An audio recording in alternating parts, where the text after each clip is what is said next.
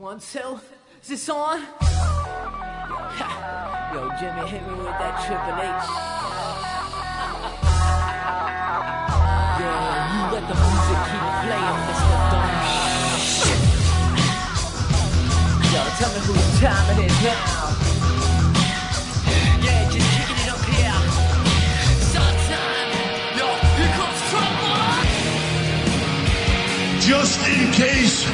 You've forgotten. Ladies and gentlemen, it's time for the two time wrestling radio show of the year Wrestling News Live.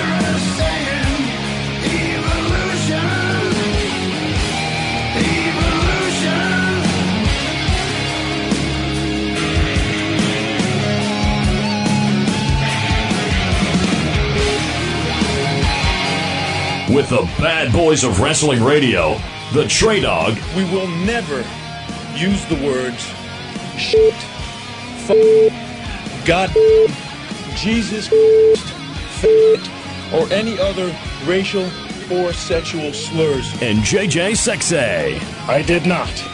I repeat, I did not sleep with that young intern.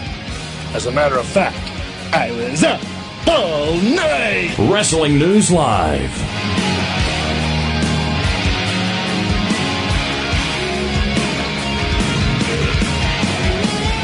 The fans, by the JJ fans. Sexay. That's I right. did not. The franchise is back. Wrestling News Live.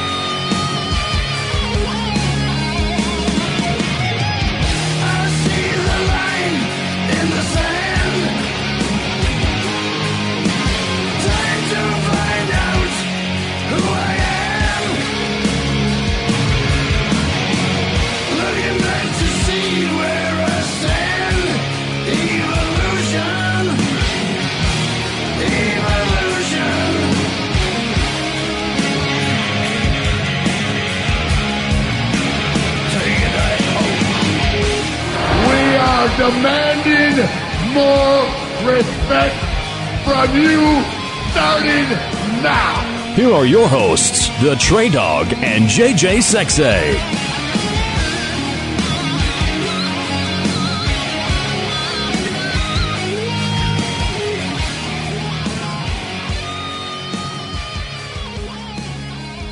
All right, guys. Good evening. Welcome to another edition of Wrestling News Live right here on the SNS Radio Network. We're rocking the shoutcast tonight. No UStream in the house. Of course, I am Mr. Money on the mic, JJ Sexay. Just 24 hours after being removed, terminated, if you will, from Ustream.tv, courtesy of our good friends at World Wrestling Entertainment. And I got to be real honest, people, I'm still pissed way the fuck off about it. On that note, I do believe joining me on the line, he is the host of Wrestling News Live.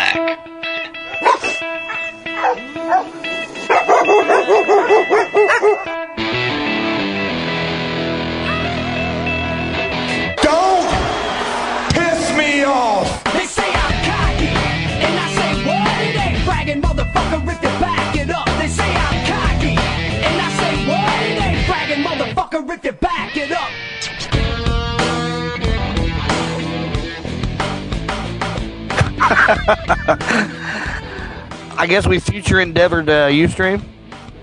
I have officially told them to fuck themselves. I'm done with Ustream. Oh man, I tell you what, it's amazing to me. I, I listened last night to, uh, of course, Sunday Night Showdown, but uh, I also had the pay per view going as well. That is an entertaining thing to do. I, I, urge the, the the masses, the most of you that listen to the show, if you have a way of watching the pay per view and still listening to Sunday Night Showdown, you can turn down Michael Cole and Jerry Lawler. Trust me, you're going to be more entertained by Sunday Night Showdown than you are the pay per view commentary, and sometimes you'll be more entertained by Sunday Night Showdown than you will be the entire fucking pay per view. which was the case last night. I mean, I, I, I got to admit, I've been very busy today. I have not read anything on the, internet about the pay per view and the fact whether it was, you know, liked or uh, disliked by the masses. I'm going to assume everybody's on the same boat we are and thought it was a sham. Um, I will say that in the company's defense, they did do a good job with Raw tonight to, to make up for it. Uh, yes and no, but once we bring Josh on, I think we can uh, we can sound off on that a little better. But uh, you know, I, I sent an email off to UStream today. Tomorrow, I'll be uh, trying to get a hold of someone who uh, I guess monitors pay per view streams and whatnot for World Wrestling Entertainment. Because again, I would like to know what copyrights I infringed upon. Unless they have copyrighted myself and everyone on my show, I would love to know what I did wrong last night that got me booted from Ustream. Well, I was listening when it happened. The only thing I can think of is Ustream, Justin.tv, and so many of these other sites are so inundated with cease and desists from the WWE that they don't even take time to listen to what they're being told to cease and desist. They just look, oh, it's wrestling related, boom, all right, done. Because if they took the time to listen, they would realize that you guys aren't playing anything illegal. Uh, You know what? I think it might have been the fact that Harmony pretty much telegraphed uh, the main event last night by saying that she predicted Daniel Bryan would be making his return to the company about an hour before it happened. Well, and I don't, and I don't want to steal any of Harmony's thunder, but we had talked about, you know, when they had two spots open on the team, how great it would be if he could fill one of those. But she did call it last night. I heard her call it. Um, but by the same token, WWE fucked up and released the information before the main event anyway. So why do they care? Yeah, exactly. No, you're right. Uh, you know what? It's it's fucked up, but the bottom line is we do have Shoutcast. I'll check and see if there's something else that we can start implementing as well, other than the Shoutcast stream. But for now, I think, knock on wood, we're going to be okay as far as the Skypean death drops go. I think that this will be better. I really do. I think that I and, and, and in the the annals of time. I said anal. The annals of time. Is it annals or annals of time? It depends on who you talk to. Uh, um, to be non-pornorific, the uh, history of Wrestling News Live, um, we've never really had good luck with UStream. We we did a little stint on UStream, didn't like it, went back to Shoutcast. Um, Shoutcast has always been good to us, so I have no problems with us sticking strictly to Shoutcast. And you idiots in the chat room.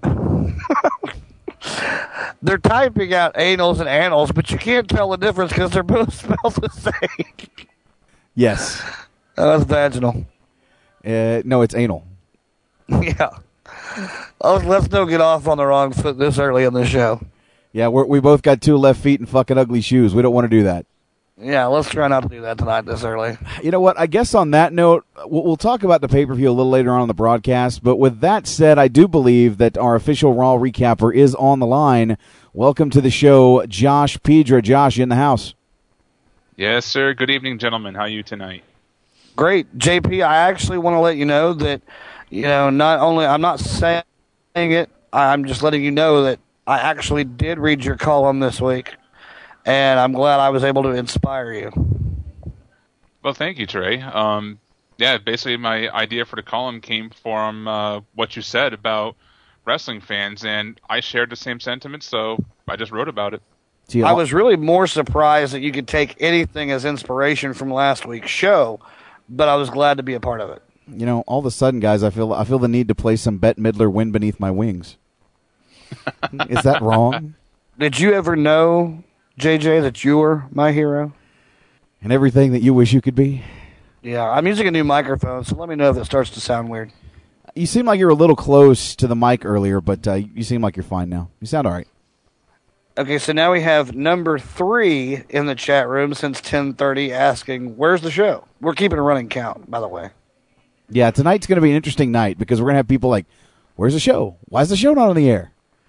As soon as as soon as Charles Shane gets back from uh, his trip to SummerSlam and Raw and the THQ press event this week, I'll get with him and we'll uh, we'll fix the website up and have it to where as soon as you log on, you'll be able to access the Shoutcast without any problems. So.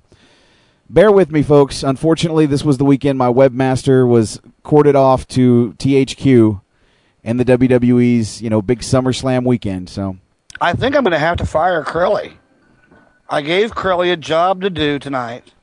His only job tonight was when somebody comes in the chat room and asks, Where's the show? that he direct them to the right place, and he's not doing that. So I'm going to have to pick somebody. I'm going to, you know what, CJ? I know you're listening. CJ usually has his shit together. So, CJ, if you're listening, then you now take over the role of telling people where to go. And that's the shoutcast, not to hell. yeah, don't take my job away tonight, please. Let's go ahead and we got a lot to get to tonight. Let's go ahead and get neck deep into this uh, WWE Raw recap. All right, and this Raw recap um, basically was about matches tonight. There was a lot of uh, wrestling matches on the show tonight, and very little segments, but it did give a very nice flow to the show, and it clicked very well. And uh, the biggest segment started off Monday Night Raw with the Nexus. Uh, of course, they lost at SummerSlam uh, yesterday, and they basically gave the message that there's going to be more suffering for the roster, and that this was just a temporary setback. This, of course, enters John Cena. And uh, Cena proceeds to cut down the members of the Nexus in a rather humorous manner, with a couple of highlights being Heath Slater being the Wendy's girl, and Darren Young confirming that Cena's mother had a lusty affair with Buckwheat. So, with uh, little comedy aside, uh, the GM, as always, is the buzzkill and announces that we're going to have a continuation of SummerSlam throughout Raw tonight, as Nexus will be taking on Team WWE in singles matches. And if anyone from Nexus interferes, there's going to be some repercussions. And uh, if anyone from yeah, if anyone from the Nexus is victorious, they're going to be exiled as ruled by Wade Barrett. So the GM chimes in again after that's being said, and Nexus members will now get to choose their opponents, except for Wade Barrett. Wade Barrett is going to be facing Chris Jericho in our opening contest, which Wade Barrett does end up winning after countering the Codebreaker with the Wasteland in a fantastic match to open up Monday Night Raw. So, great segment to open the show to get the crowd pumped. An excellent match between Jericho and Barrett, and the Nexus is now up 1 0 over Team. WWE. Now, is anybody else as big on Wade Barrett right now as I'm starting to become? I like Barrett. I'm I'm pretty high on the kid. He's got that pompous asshole thing working, you know, but he's doing a great job in the leader role for Nexus. Well, he, he comes off pompous because he's British. Right, right, right. They're all fucked up over there anyway. Ah, unlike the WWE, we are not PG. No, no. Uh, you know what? And, and when I posted Summer Scam, I made sure and note that there was a lot of colorful language, and it wasn't for children. This show will probably be the same way at some point. I, I promise you. Somebody started a thread on the message board over at WrestleZone entitled Summer Scam. Well, they must have listened to my show last night because I, I pretty much announced it was called Summer Scam. So Pretty soon it will be trending on Twitter. And speaking of trends, we have an actual guest host this week, ladies and gentlemen. Actually, we have three of them. Jason Sudeikis, if I said his name right, uh, I don't really care. Justin Long and Charlie Day come out. And I knew after- two out of the three of them anyway. I knew one out of the three. You just I knew knew that one guy for being the Mac guy. Yeah, Justin Long. I think I saw him in uh, was a Die Hard, um, the newest one, whichever one that Yeah. was, Lift Your Die Hard, and I think that's the only movie I've ever seen that kid in. Oh my God, Oh, he's he's, in- in, he's he's in a great movie where he makes up his own college. I don't know the name of the movie, but they make up their own college for losers, and, and it's a good movie. he's in a lot of movies, man. I mean, he Got a he's, smoking hot chick in it. He was in uh, the breakup with with Jennifer Aniston and uh, what's his name, uh, Vince Vaughn. He's been in like tons of fucking movies, man. Oh yeah, he's been in a lot of shit. Eh, I mean, he's not as him out. popular as Shamalama Ding Dong Guido Hardy, No, but Oh, then God, who let's- is? Wow. Yeah, we have to actually get a contest going for that. Name Jeff Hardy's kid. We have to do something for that. I've got I've got an idea for a contest that I want to talk about later on, but we're also going to reveal information tonight on how you can join this year's Wrestling News Live Fantasy Football League. woohoo! I take the Patriots. You dumb. I know son the of a rules. I know the rules. I Anyway, posted that in the some- chat room, and everybody's starting about talking about. I'm taking the 49ers. I'm taking the Eagles. You fucking idiots. Uh, anyway, after some uh, random useless banter like we've just had, uh, they introduced the Hart Dynasty. Uh, the GM chimes in and announces something pretty interesting that the Unified Tag Team Championships are no more. They will now be known as the WWE Tag Team Championships, and we get new belts being presented by Bret the Hitman Hart. And uh, I really wish that the camera would have uh, at least given a close up of the belt because from a distance it kind of looked like oversized pennies. I, I tell you what, there, Josh. Uh, go to WrestleZone. There's an exclusive photo of the replica belt of this particular uh, new set of belts that they have. Basically, what you're looking at are two gladiator helmets on the main plate that says Tag Team Champions. And I got to admit, I'm not a big fan of these belts. If anything, you should have used the SmackDown belts they made back in 2003 when they started up the SmackDown Tag Team division because they're reminiscent of the old school uh, tag team championships that the likes of the Hart Foundation and the British Bulldogs and all the major tag teams in the WWF history wore. And, and I'm not a big fan of this. If anything, if they were going to make any new belts, why the hell didn't you make a new WWF championship, or excuse me, a WWE championship, and get away from this stupid fucking non-spinning spinner belt piece of shit? I know JJ that uh, the segment was presented by Bret Hart, but there's no need to imitate him there. Well, I gotta be honest with you. I missed the whole thing because I was staring at Natalya's tits. I was staring at her ass. I know what you were talking about. They were they were about to fall out of that shirt, and I'm not kidding you. She is one tasty piece of ass. You know- I don't care who's listening because I know that you're close to him and all, but still. I, I, I did I did hug her one time, and, and she kind of fell out of her, her shirt. It was kind of fun. Good times. Well, that's because you're JJ Sexay, Oh, exactly. the most interesting motherfucker on the planet. Yes,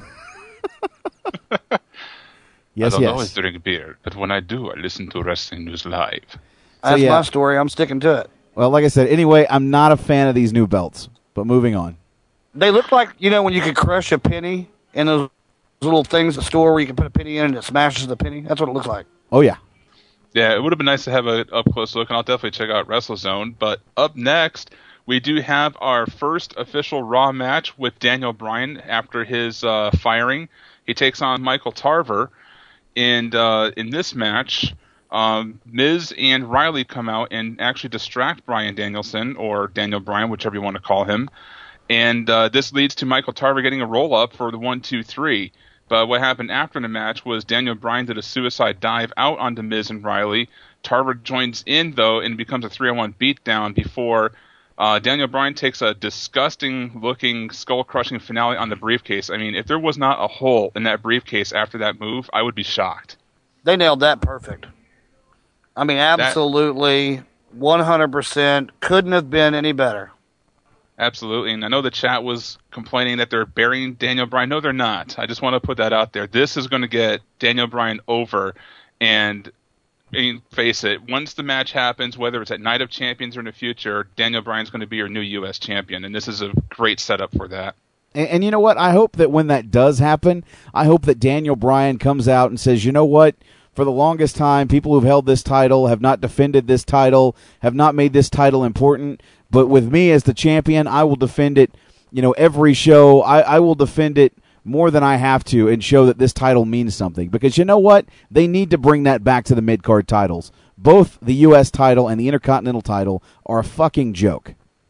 They are, and actually, not to sound like a cheap plug, but that's what my column's going to be about tomorrow: is elevating your mid-card titles to actually make them mean something like they used to in the past. Because I agree, the Intercontinental title and the U.S. title right now are absolute shit. I mean, they don't mean anything. They're just a prop for a wrestler to hold, and there's no storyline behind them anymore.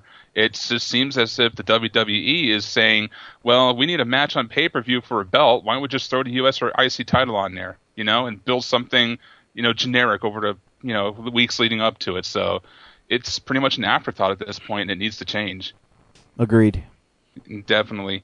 And uh, speaking of The Miz and Daniel Bryan, they did have a segment backstage where they pretty much just put over the history between them to catch fans up to speed in case they missed Daniel Bryan's exile from the company. But the more important thing here, yeah, and the more important thing here is that Darren Young announces that he's going to be facing John Cena tonight for his chance at redemption. But before we get to that in our main event, we do have our third match, which was scheduled to be Justin Gabriel against uh, Bret the Hitman Hart. However, the GM chimed in saying that he disliked Bret Hart and didn't want to see him compete on Monday Night Raw ever again. So they found a replacement for Bret Hart, which ended up being Randy Orton. And uh, Orton was about to hit an RKO to end the match on Justin Gabriel when Sheamus came out. And uh, they brawled through the crowd, which ended in a countout victory for Justin Gabriel. However, once Orton saw that he was counted out, he hit the ring one more time and delivered the RKO to Justin Gabriel anyway. And after that, Orton kind of lost it here. He grabs a steel chair and just goes to town on Sheamus. If you thought the beatdown that Bret Hart gave Vince McMahon at WrestleMania 26 was disturbing, this was far beyond that with the steel chair. And of course, they didn't finish there. They just uh, went ahead and let Randy Orton RKO the WWE champion, thus making him look like complete shit again.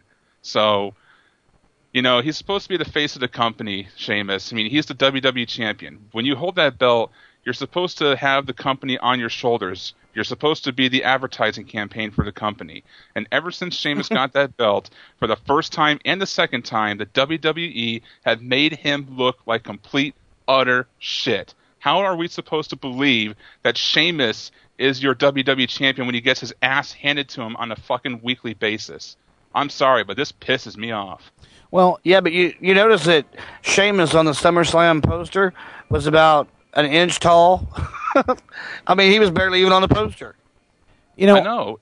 I'll say this as far as Sheamus's character, in my opinion, he is a throwback to a classic wrestling heel, a cowardly wrestling heel. He's a bully to guys that he knows he can beat up on, you know, a la the NXT season two guys.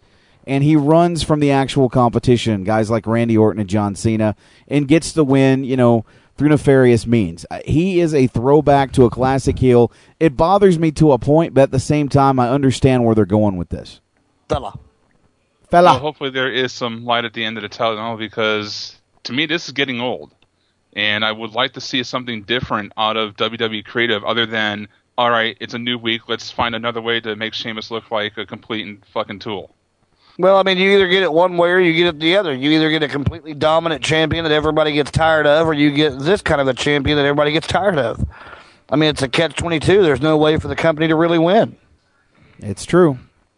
Yeah, I mean, if the, if, the, if the if the champion comes out every week and squashes everybody, all uh, Goldberg or Brock Lesnar or John you Cena. know whatever John Cena, you know, then everybody bitches about how indestructible they are. But then when you have a champion that you know has to cheat to win and gets made to look like an idiot week in week out, people bitch about how he's not strong enough. So it's I don't know where they find a happy medium. You know, because I mean, the whole point of the the Sheamus Orton program is for the face, being Orton, to chase the heel, who's the champion, which is Cena or uh, Sheamus, excuse me. Um, and that's that's kind of the way that they're going with it. I mean, obviously, Night of Champions might be the last match these two have for a while. I mean, by this time next year or the year after, for all we know, Sheamus could be the biggest face in the company. Uh, you know, I, I saw a sign in the crowd tonight that said Aussies love Cena. Mace, is that true? Do you all do you all love Cena? Oi! I hope not. I'm not. I'm not, sure. I'm not loving him too much after that hole in the ceiling last night, but we'll talk about that later. Yeah, because I, I I know where you're going to go with that, and God forbid I argue with you, but we'll go. We'll see what happens. All right. Yes, and uh, we might actually see that hole in the ceiling open up later tonight. Um, but before we do that, we have another match: Skip Sheffield and David Otunga going against the tag team of John Morrison and R Truth. And this was your basic tag match. Um, they got rid of uh, R Truth off the ring apron, and Skip Sheffield hits a very stiff lariat on uh, John Morrison to pick up the victory. So now the Nexus is basically clean sweeping at this point. Um, but nothing really special out of that match. And speaking of nothing special, we do have a six Divas tag team match. Um, Melina, Eve Torres, and Gail Kim against Maryse, Jillian Hall, and Alicia Fox. The heels win after Jillian Hall hits a power bomb off the buckles on Eve, and that was your piss break for the evening. And moving on to the second to last match, Heath Slater against Edge. An interesting concept to this match as Heath Slater approached Edge backstage before the match asking if Edge could win by forfeit. Of course, Edge refused. Heath Slater popped him, and all of a sudden we all think that uh, Heath Slater's going to lose because of his interaction with Edge, but Heath Slater actually wins this match again via countout. So we have two countout victories for the Nexus so far tonight, but this one wasn't um, as obvious. Uh, they played it off as if they didn't really pay attention to the referee counting. Uh, it looked like Heath Slater was more or less uh, concerned about dodging the spear more than getting a count out victory. He rolls back in right at the count of nine, and of course Edge gets the ten count and loses. So a lot of controversy in the chat room when that happened, saying that booking two countout matches didn't seem to fit. But the way they booked this one, I think it worked a little bit better and keeps the Nexus alive. So they're still clean sweeping at this point.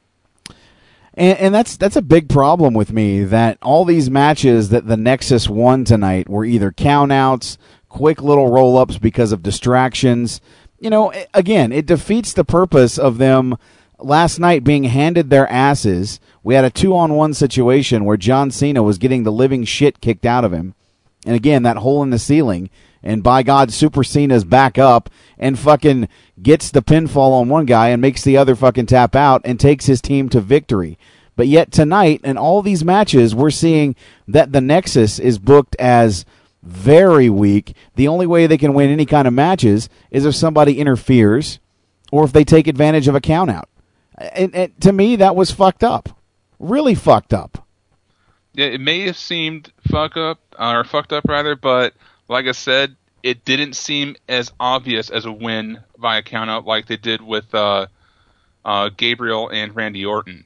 Uh, this one just seemed to kind of fall in place, so to speak. So yeah, I do agree that two countouts on one show um, does screw over the kind of uh, ending you would want to make the Nexus look strong. But at this point at the card, uh, it seemed to be a running theme, and I believe they might, hopefully, quote unquote, and knock on wood if I had any, um, to uh, possibly do something with the Nexus as far as this is concerned. They might, who knows, next week on Raw we might see the same thing go on where we lose another member of the Nexus and they're starting to look weaker and weaker, and possibly see the cracks starting to form in the breakup of the Nexus. Uh, or they could do a different direction. Who knows? But it looks like to me that they're showing weakness in the group and that the cracks are starting to show. We may see the breakup of Nexus pretty soon. Well, and I see that point, but I mean, seriously, whoever's booking this shit, and if it's who I think's booking this shit, he's a fucking idiot. I'll leave it at that. All right, fair enough on that. Ouch. Yeah. All right, let's see if the ceiling opened up because next is our main event. It was uh, John Cena taking on what CJ Bowman has quoted Don Cena. And uh, of course, John Cena does end up winning the match here tonight. But the ceiling did open up, ladies and gentlemen, because we were looking at almost a third countout victory for the Nexus. And right at the count of nine, Cena went from dead weight to Superman back in the ring, and all of a sudden he became dead weight once again. For that split second, the roof opened up, the sun shined down. You know, he turned on his Pokemon DS, got his superpowers, opened the Pokeballs, and Cena st- just slid right into the ring and went back to selling. So, yes, lightning, sunshine, roofs, holes, whatever you want to call it, can strike twice because it did. Absolutely, it did. I, I'm just, ah, I'm so fucking tired of goddamn Super Cena. Every time I turn around, the guy gets thrown through a fucking light by the Big Show and still manages to make it to the show the next fucking night. You know, the guy can get his ass DDT'd on the concrete floor, can still manage to find the strength to get out of the way of a 450 splash, hit an attitude adjustment, and then make fucking Wade Barrett tap. Really? Yeah, I mean, I understand uh, Cena's trying to be pushed like the uh, new version of Hulk Hogan for this generation's kids, but there's got to be a limit because you still have us, you know, in our 20s, 30s, you know, however old we are, however old our chat room is. We've we have um, something called a matured brain, and this kind of insults our intelligence a little bit. I mean, I'd hate to say it, but this isn't believable. Hey- hey, to see a guy get pounded over and over again and just pop up like nothing ever happened is just ludicrous. Hey Vince, once again, this is JJ Sexay giving you some free advice here. Why don't you put John Cena's picture on the fucking cover of Wheaties and try to sell cereal? That way all the kids that eat the cereal think that they're indestructible and that they can jump off the fucking monkey bars and beat up everybody in their fucking school. Cuz nothing says Wheaties like John Cena on the cover. That'd be one hell of a marketing campaign. It would. But um, after the match, though, after Super Cena went through and destroyed and ate up Darren Young, the Nexus surrounds the ring and lets Cena leave, and uh, they do their typical beatdown on Darren Young, kicking him out of the Nexus, and that is what ended Monday Night Raw, ladies and gentlemen. So there you have it. That's what went down tonight. Now, I will say this. I was very impressed with Darren Young in the match. I think, you know, a lot of people are like, oh, Darren Young's jobbing out, you know, he's going back to FCW now. I think Darren Young, if utilized the correct way, could be a, a pretty major baby face. And as far as selling, that kid's that kid's got it down. Oh, most definitely. He looked fantastic in the match tonight. And if anything, even though he's gone from Nexus, he's proven that he's earned a spot on this main roster. Uh, he did a very solid performance tonight, and I was very happy with what I saw. Well, if the Nexus storyline now they're down to six, if it continues, and it obviously will that they they did what they did tonight, um, I could very much see you know uh, through the next six months, eventually Brian Daniels Bryan Danielson and the and the Miz will come to a head and be over with, and then I could see you know Bryan Danielson getting involved in a program with the Nexus to where he needs a partner, and you could shave the head off of the hair off of Young and bring him back with a you know totally repackaged as a solo guy there with Bryan Danielson to help take out the Nexus who left him for dead. And on the plus side, when John Cena, you know, leaves to film movies, all they have to do is really kind of color Darren and, and make, make him cut his hair, and he could be a stand-in for John Cena on Raw. It's true. It's true. It It's is damn very true. true indeed. and CJ Bowman just sent me a message uh, reminding me to point out something that no matter how funny Cena was tonight in his opening promo, the line of the night from Monday Night Raw came from a fan in the audience during the beginning of the Edge match, where a fan got a little too close to the microphone and we could hear him say, "We loved you in the Brood. We remember." Nice. Very, Very nice indeed. Good, good show. I thought, you know, as- uh, as far as entertainment value, I was thoroughly entertained all night long, and I was surprised a couple times, and you know, I was really shocked that the Barrett Jericho match went the way it did. So, I mean, I, I, I thought it was great tonight. Well, you know, I thought Barrett and Jericho did a really good job in that match. I wasn't a big fan though of tonight. Maybe it's because I'm still highly pissed off from last night and I've got a bad taste in my mouth. But I don't rank this one too high. I mean, it's not going to get a failing grade from me, but it's certainly not going to get a, an A or a B rating from me. That's for sure. Well, since we are on the letter grade segment, um, what would you give it, JJ? I'll give it a C plus. C plus. Okay. How about you, Trey? Well, it's not every week the great Khali says butt ugly. I'm going to give it a B plus. B plus, and that's going to be my uh, grade as well. Well, I thought everything did click uh, fairly well on this from a storyline standpoint, they did book the Nexus a little too awkwardly to make them look a little too weak. So with that, it was an A minus throughout the whole show, but the overall booking of the Nexus made it slip a little bit to a B plus, but still by far a much better Raw than what we got last week, and uh, so they did a solid effort. So they get a B plus from me. All right. Well, there you have it. Your Raw recap. Do all your shameless plugs, JP.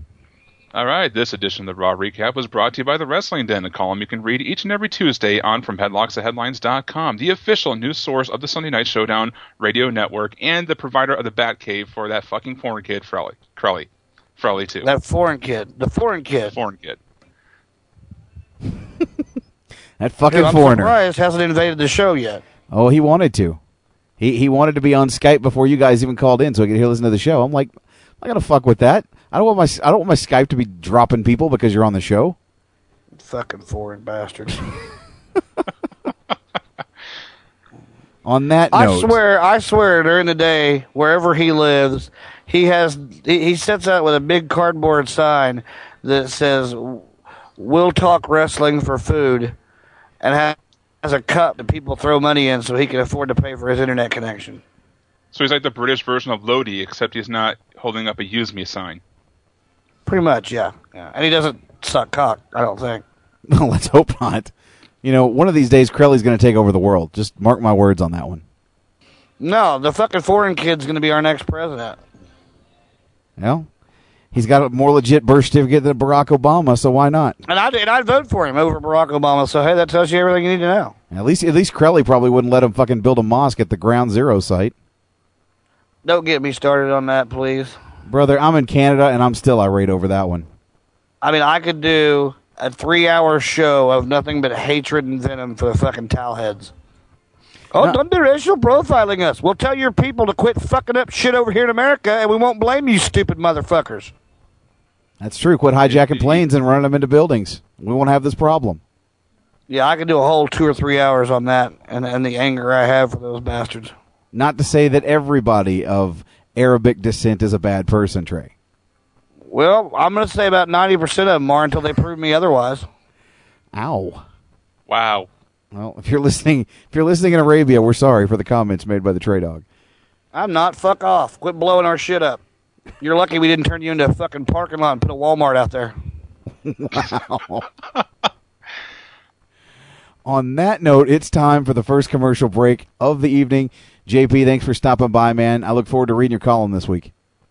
All right, thanks, guys. And uh, I get to lower my riot shield now. So, um, yeah.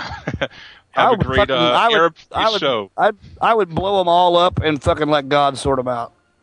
There you go. I'm pretty sure there's not going to be a hundred virgins waiting for you at the the pearly gates there with Allah. But anyway, Hey, you go in there and blow up that building, and when you blow up with it and come out, we're going to give you 20 versions. And they do it because they're dumber than a box of assholes.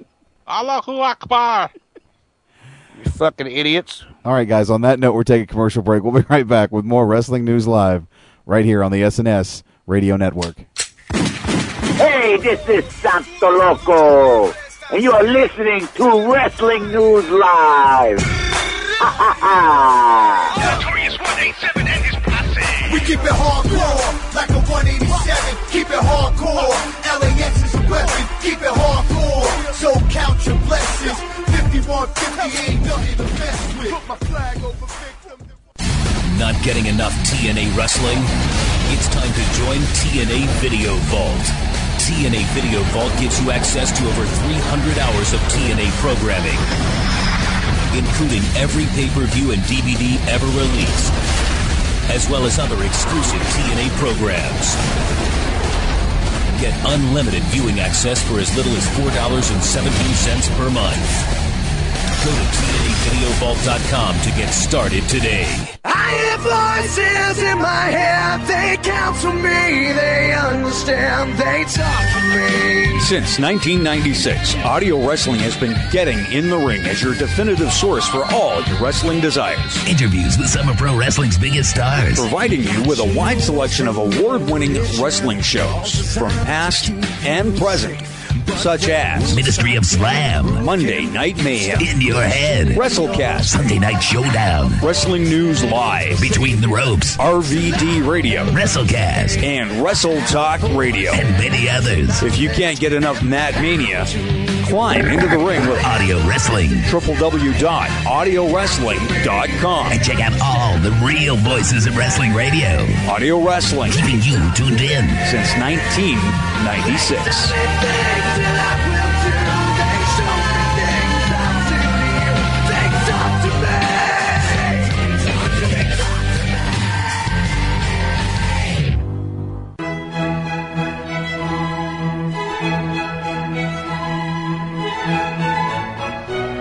Ladies and gentlemen, Wrestling News Live is proud to bring to you a day in the life of Ric Flair. Woo!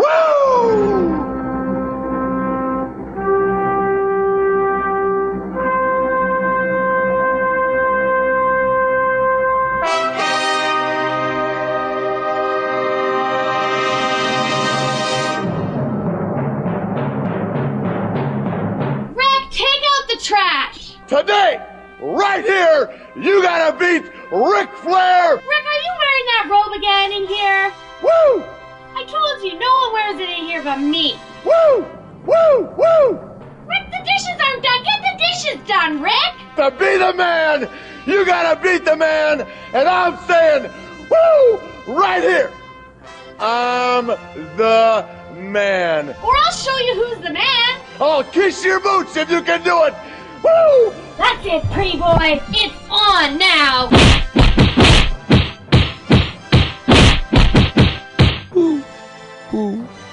We got a 22 deuce. That's a domestic disturbance over at 77 Cordala Street.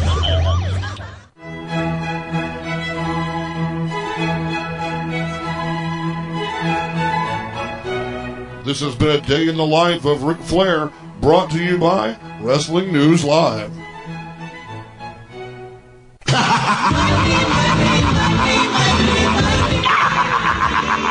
Hey everybody, this is Ted DiBiase, the Million Dollar Man, and you're listening to WNL Radio. Everybody's got a price. Everybody's gonna pay. You want some? Come get some. You're either Nexus or you're against us. Awesome! Get out of my way. All it's gonna take is one RKO. WWE Shop.com, the home of official WWE merchandise. For a limited time only, WWE Shop has reduced prices on all t-shirts. Pick up your authentic top rope or basics tees while this special offer lasts.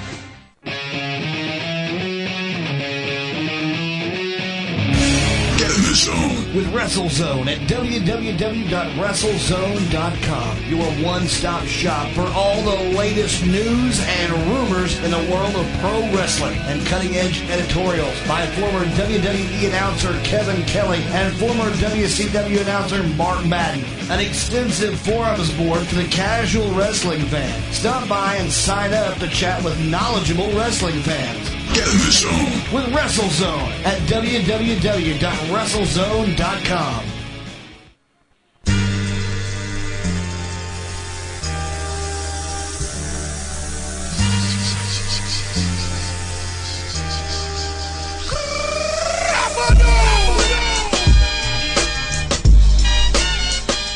Ladies and gentlemen, welcome to the new Wrestling News Live. And now, here are your hosts, The TreyDawg and JJ Sexay of SundayNightShowdown.com.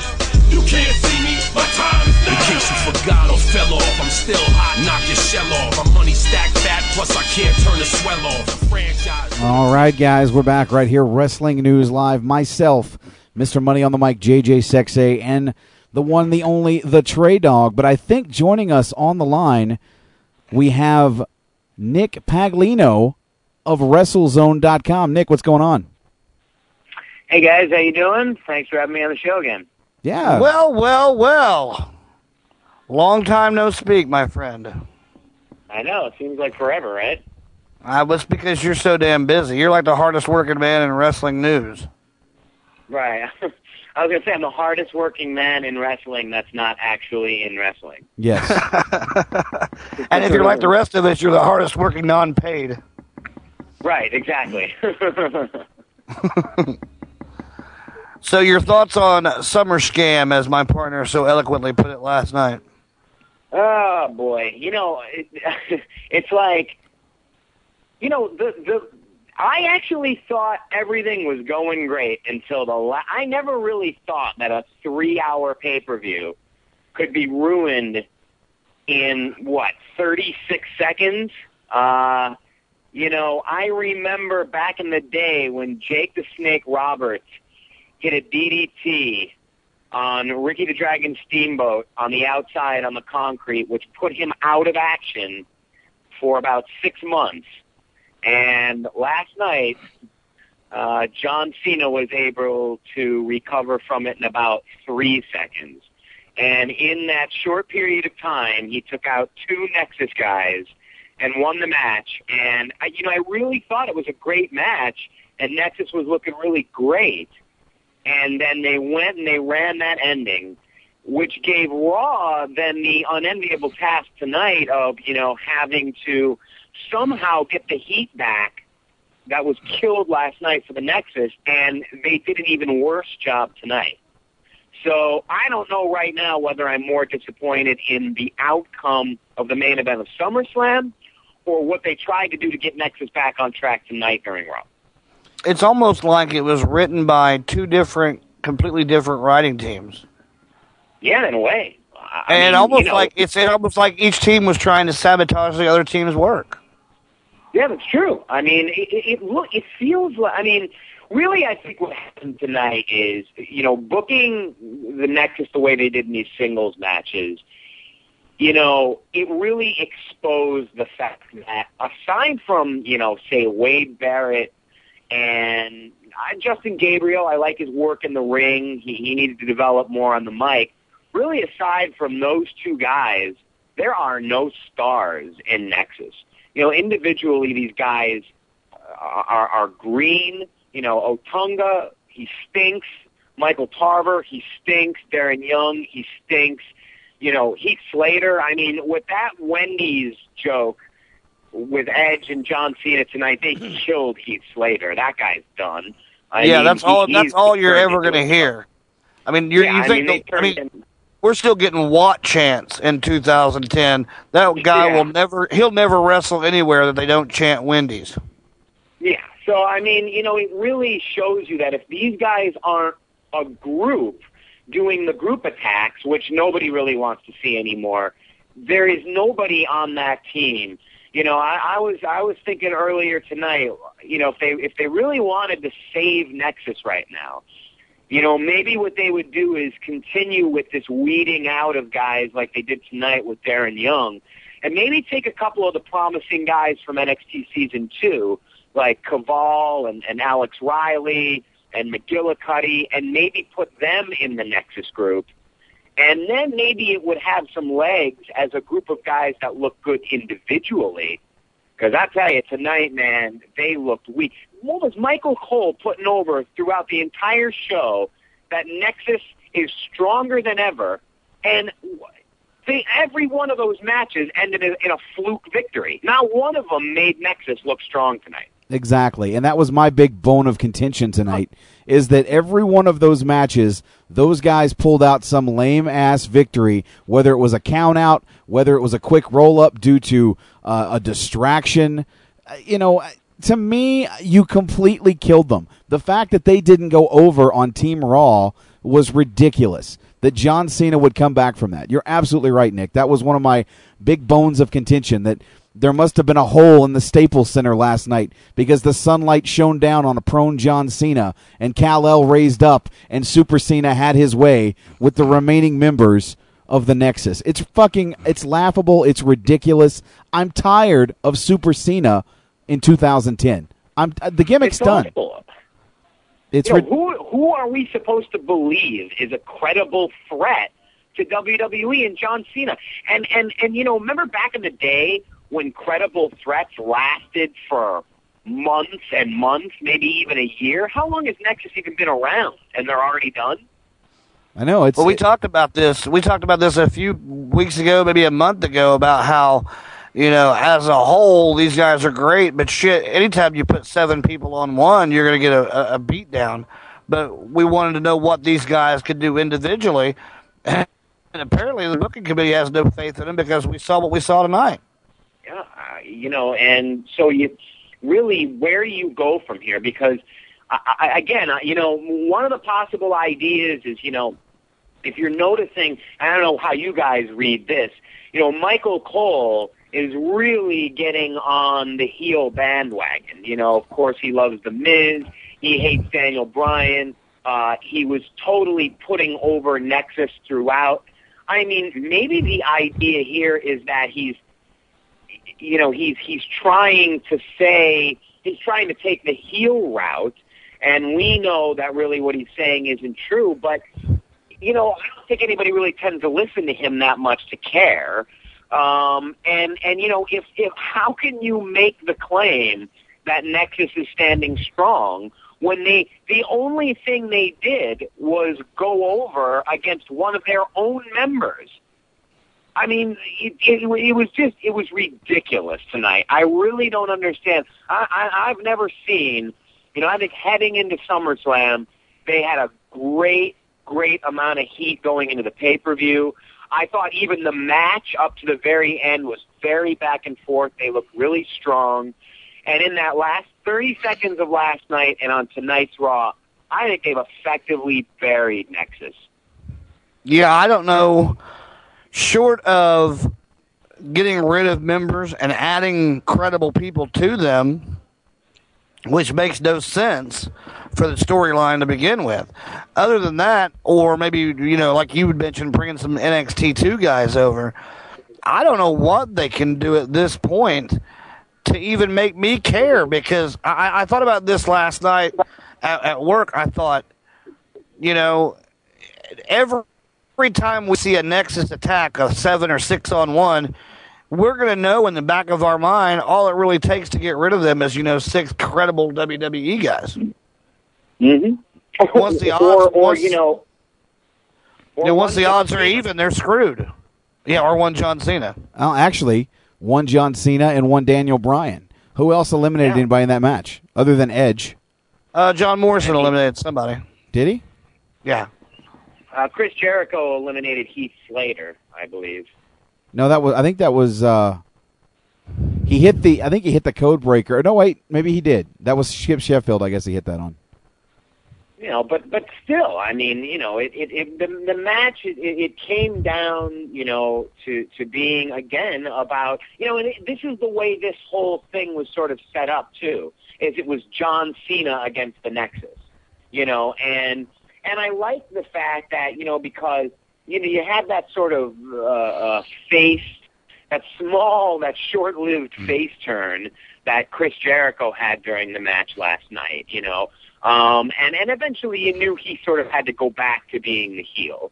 So all of that made sense, you know, and I, and I really actually thought everybody looked very strong. No one was really made to look terrible in that match Right. until the very end. I mean, Cena just can't. I mean, he. It's not. It's not like he recovered from the DDT. He didn't even sell it at all. And you know, what was the most disappointing to me about that is, you know, we all have been watching wrestling so long that there's there's really not much that you say, "Oh my God," over anymore. And that DDT was a true "Oh my God" moment. I mean, that looked pretty wicked to me. That was a nasty looking DDT. Well, it had a hell of And a thud to too. John, what's that? There was a hell of a thud when he hit it too. Oh, it was amazing. And then to see him no sell it like that was just a complete shame. Just a, he completely ruined that spot, you know. And for those of And, you uh, that, that, for those of you out there that didn't see the DDT and you watched Raw tonight, it would have been the equivalent of Daniel Bryan getting up from the Miz, face planting him into the briefcase and just popping right up like his alarm went off and it was time to wake up. Well, you know, eh, eh, to to take a cue out of the WWE's pages right now, they're really good about no selling this shit. I remember uh, what was about a month ago on NXT season two, The Miz came down and hit Lucky Cannon with his skull crushing finale on the briefcase. And about 10 minutes later, they're doing this challenge where they have to do this obstacle course. And there's Lucky Cannon doing the obstacle course challenge like nothing happened. I mean, it, it's a WWE booking thing. I mean, they, I don't know what the hell is wrong with them. They have completely lost their fucking minds. Yeah, you know, you you you, just gotta there's got they gotta pay attention to these kinds of details. I mean, you know, you you can't, you know, and and and and really, you've got such good, you know, I think Nexus has such a good thing going. At least, you know, at least if, if for no other reason than if they build a credible main eventer out of Wade Barrett, which I think he definitely has a future as a main eventer, and if they build a solid mid card talent in a guy like you know, a Justin Gabriel, who I think is unique, even if they only, even if they achieve just that, then they've done something good out of the group. So, so why go ahead and do something like this? You know, I mean, it's you're, you're, you're shooting yourself in the foot, and I don't know. I mean, maybe. I, I've got to believe that somewhere in the back of their heads, they feel like they're doing something right by booking like this because I can't believe they would ever actually consciously make bad decisions for the company. But I just don't see what purpose, especially tonight, served, you know, in, in making the Nexus seem, you know, I mean, are, are, are you afraid of these guys? No. No. It's almost a catch 22 because you, you think to yourself, well, maybe that they've got the, you know, overall outcome of what's going to happen with this book way in advance, and they're just saying, let's just get through it and get to that. Or they don't know where they're going, and so they're booking on the fly. And either way, it's not working out. No, it's not. Yeah, I- I- they got to reveal something huge, you know. And you know what? It's funny because we were even talking about this not too long ago. I mean, you know, what do you want to see here happen? You know, do you want to see, uh, oh, Triple H be revealed as the guy behind Nexus? No, because then that takes the focus off of all the young talent and puts it right back on Triple H.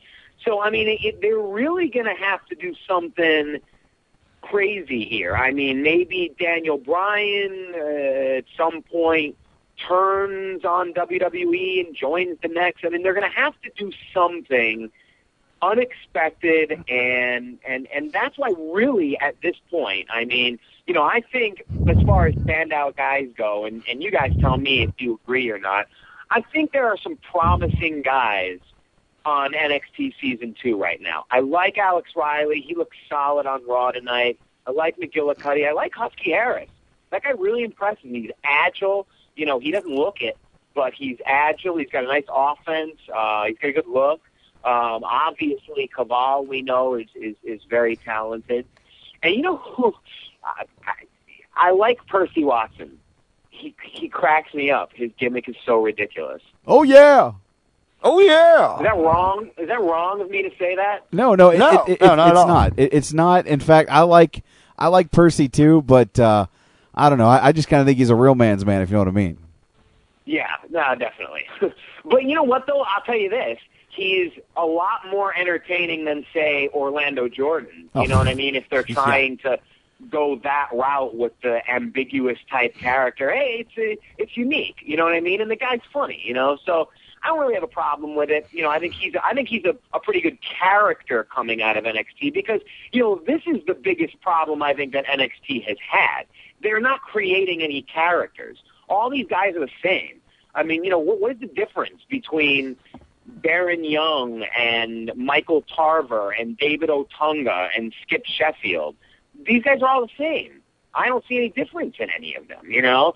So I, I guess at least with a guy like Percy Watson, he's got a bit of a character to him. Uh, but, you know, tell at this point, for my money, you, you, you weed out some of the, the, the talent in, in Nexus, and maybe you throw some of these NXT Season 2 guys in there. But like you said, Trey, if you do that, then you're just totally defying the logic that they set up tonight on Raw. Well, I, want to tell you something. This this is kind of in my mind. This is how I kind of saw things being booked. Now, granted, obviously something something may have fallen apart here, but if you remember, there was a time in the spring that Dwayne Johnson was talking about coming back and doing something this summer with the WWE. And that did Uh, not that did not come. I mean, he he said this in interviews that he had something special true. planned. I, I remember that now. Okay. Honestly, what would have really shook the business up is if, say, instead of Daniel Bryan coming down, if John Cena would have brought out The Rock for one night only to be the last member of Team Raw. And during that match, he could have he could have walked away when Cena was in trouble and Cena got his ass kicked. And then it could be revealed that he was probably the general manager and that he was behind the whole Nexus group, thus setting up a one time thing between him and John Cena because they've been rumored of wanting to do this for a long time. And to me that would have Yeah. been that would have been huge. But but again, though, in the long run, it takes the it takes everything off the Nexus group and puts it on the Rock. Yeah, but it puts them aligned with the Rock, so it kind of gives them a rub too. I, I you know, I, I think it'd have been better off last night if I was booking this or if I was writing this. You know, when Cena went for the hot tag to Bryan or to Bryan Danielson, if he would have just jumped off the apron and walked to the back, eliminate himself, leaving Cena out there high and dry to be picked apart by the remaining members of Nexus, giving Nexus the win. That's how I would have booked it. And that Yeah, could have worked yeah. too. I mean, or or because you know, I, I think one of the one of the, the actual positives coming out of Raw tonight is the potential Miz uh, uh, Danielson feud. I mean, that could be fantastic. You know, these two guys are definitely the direction I think WWE should be moving in. Um, or you know, what would have been the problem with just having? I mean, what did it got down to? Uh, Barrett and who who was the second to last guy? Gabriel. Gabriel. Why couldn't they have just beat John Cena? You know, I well, mean, or you or you could have gone this route. You could have had Cena go in for the hot tag. Um, you know, the Miz is shunned by Team WWE for Bryan Danielson, just like they did it. Cena goes for the hot tag. Danielson jumps off the apron, makes his way towards the back. As he's leaving, he's backing up, washing his hands to John Cena and Team WWE. The Miz comes out. What are you doing? What are you doing? Hits him with the, from behind with the briefcase, jumps up on the apron, you know, and tries to help out, and then you know ends up costing Cena the match with his ego. Then you still have, you know, you still have the setup of Danielson and the Miz. Then you still have Nexus going over, you know, and then you, you don't have to do what you did tonight with the fluke wins to make up for it. yeah, I mean, yeah, and and or just you know, it's like, and it's like at this point too, why even you don't even need to book a match finish that protects John Cena. He doesn't need to be protected anymore. John Cena can lose main event matches and he will be fine. You know, it's like they've got to start understanding that. You know, and and I I, I don't know. I mean, it it just you know, the, the, because if they had left everything the way they booked it last night, Daniel Bryan was still a great surprise. He still made his presence felt. He looked great. So, you know, if that was one of the big ideas, because, you know, a lot of what I was hearing, according to some sources I spoke with, you know, one of the big talks was whether or not they were going to, you know, turn Cena heel possibly, you know, and uh, align him with Nexus at the pay-per-view, or was The Miz going to have a bigger role in that main event match? They decided to go in the direction of bringing Daniel Bryan back, so that all felt impactful, and I think he made a great statement. And so there really just wasn't any need to have Cena go over. And and I just really honestly I think that was a terrible decision. And you know why why shoot yourself in the foot like that and then have to try to get what is your top heel act right now? Try to get their heat back the next night on Raw. Like, it doesn't make any sense. No, I, I'm Well- with you. I'm with you. We we all agree on that 100%. Um, Nick, what are some other things going on in the world of wrestling right now, headline wise? Well, headline wise, you know, uh, we had reported last night that, you know, uh, the deal here, and, you know, the, the jury is still very much out on the Daniel Bryan thing. You know, um, apparently he was telling people uh, at the Couture gym this past weekend that WWE, just a couple of people, they're keeping things apparently very tight right now. Um, he told a couple of people that he was contacted by WWE on Thursday night. Uh, but then again, you know, that might not be true. You know, he might just be saying that um, when all along this whole thing was a work. And you know what was even more interesting, and we have this up on WrestleZone as well, Shawn Michaels just did an interview recently, and, and he commented on uh, uh, Daniel Bryan, and then he tweeted about Daniel Bryan, and he said, was this whole thing a scam from the beginning? Because, you know, I don't know how you guys look at this, but what, you know, it was a pretty quick turnaround time in bringing Daniel Bryan back to the company. What was the purpose of, of firing him? to scam the internet wrestling community, to basically make it seem like he was legit fired, when all along we initially had those thoughts that this was a big work. And to go from where they went to where they went last night, that's pretty much all this is, is a giant work. We all got we worked. talked about this. We talked about this several weeks ago on this very segment of the show. And I, I find it hard to believe they fired a guy for going out there and doing what he was told to do. Yeah, you know, and and and and really, yeah, what is it? You know, it doesn't accomplish anything in terms of the mainstream audience. I mean, you know, they don't know what's going on, you know, and and it's interesting because uh, you know, WWE whoever screwed up on WWE.com and posted that you know, they spoil. You guys saw that, right? That WWE.com spoiled the, their own main event. Oh yeah, we, I, I reported that last night on uh, on Sunday Night Showdown. Yeah, you know, and and, and I, I got flooded with emails from people. Oh my God, Daniel Bryan's returning. Daniel Bryan's returning. You know, it seems like the entire internet world was excited to see that return. And then when he came out, I mean, you know, he he got a decent reaction from the live crowd. But it's like, you know, we have to put things into perspective and remember that they don't know about any of this. Is it a work? Is it not a work? They didn't even know Daniel. Probably uh, seventy-five percent of the people in the arena didn't even know Daniel Bryan was fired from WWE. You know, um, uh, so uh, again, what does it really achieve? You know, and I don't think it really achieved anything.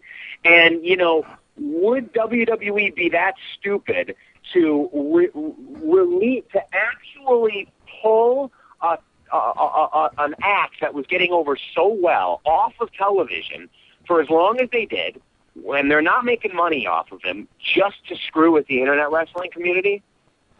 I don't know. Uh, you know what? I- I'm not really sure. I'm just reading some thoughts in the chat. I mean, we kind of did predict on this show and on Sunday Night Showdown that this couldn't be legit because why would Daniel Bryan get fired for choking a guy out with a tie when he Slater actually took the ring ropes to fucking John Cena? To John Cena, sure, sure.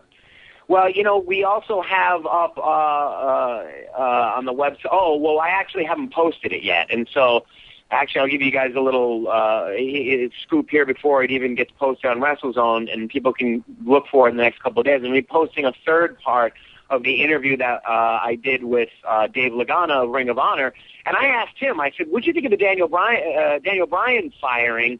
And I threw out there that conspiracy theory of, do you think because this is what I believe. I, I have to believe that someone in the Linda McMahon camp saw that and said, you got to get rid of this guy for a couple of months because we don't want one of her political uh, uh, adversaries coming back and using that as fodder. And we know that they have been doing that with her. You know, there was a uh, a, a video clip I just saw not too too long ago that we put up on the website where uh, a group against Linda McMahon was using uh, a Eugene beatdown uh, as fodder against her, saying, you know, she was part of a company that had a mentally retarded person being beaten on live television. You know, uh, I'd have to believe, and I asked Dave, I said flat out, what do you think about that conspiracy theory? And he said, hey, I don't know if it's true or not. He said, but I do know that anything can happen.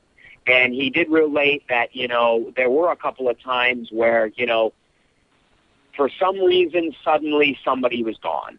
You know, uh, a phone rings somewhere, somebody answers it, and next thing you know it, somebody's out of the company. You know, and and and he wouldn't put it past them, uh, you know, to have released Danielson based on something like that. You know, I, I have to believe, you know, that this has got to be something that you know maybe someone in the in the Linda McMahon campaign was thinking, you know what, we better cover our tracks on this one, get rid of him, because we don't want one of her opponents coming out in a debate and, or making a video saying this woman is part of a company or was part of a company that where a man strangles another man on television uh, not soon after, you know, not not too long after a guy did this in real life, you know, and, and meaning Chris Benoit.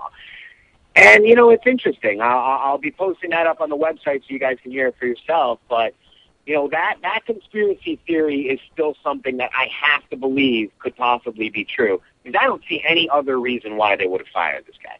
Well, you know, the only other rumor going around, of course, it's not really a rumor, was that you know after doing the uh, the choking of Justin Roberts with the tie, he also spit on Cena, and that's a big no no in the company. Mm-hmm. Mm-hmm. Yeah. You know, but Vince Vince has been, you know, so protective of Linda running, you know, and granted she did win the primary recently, but he actually did an interview where he basically came out and said that he made a mistake with the Attitude Era and was embarrassed of the Attitude Era. Wow.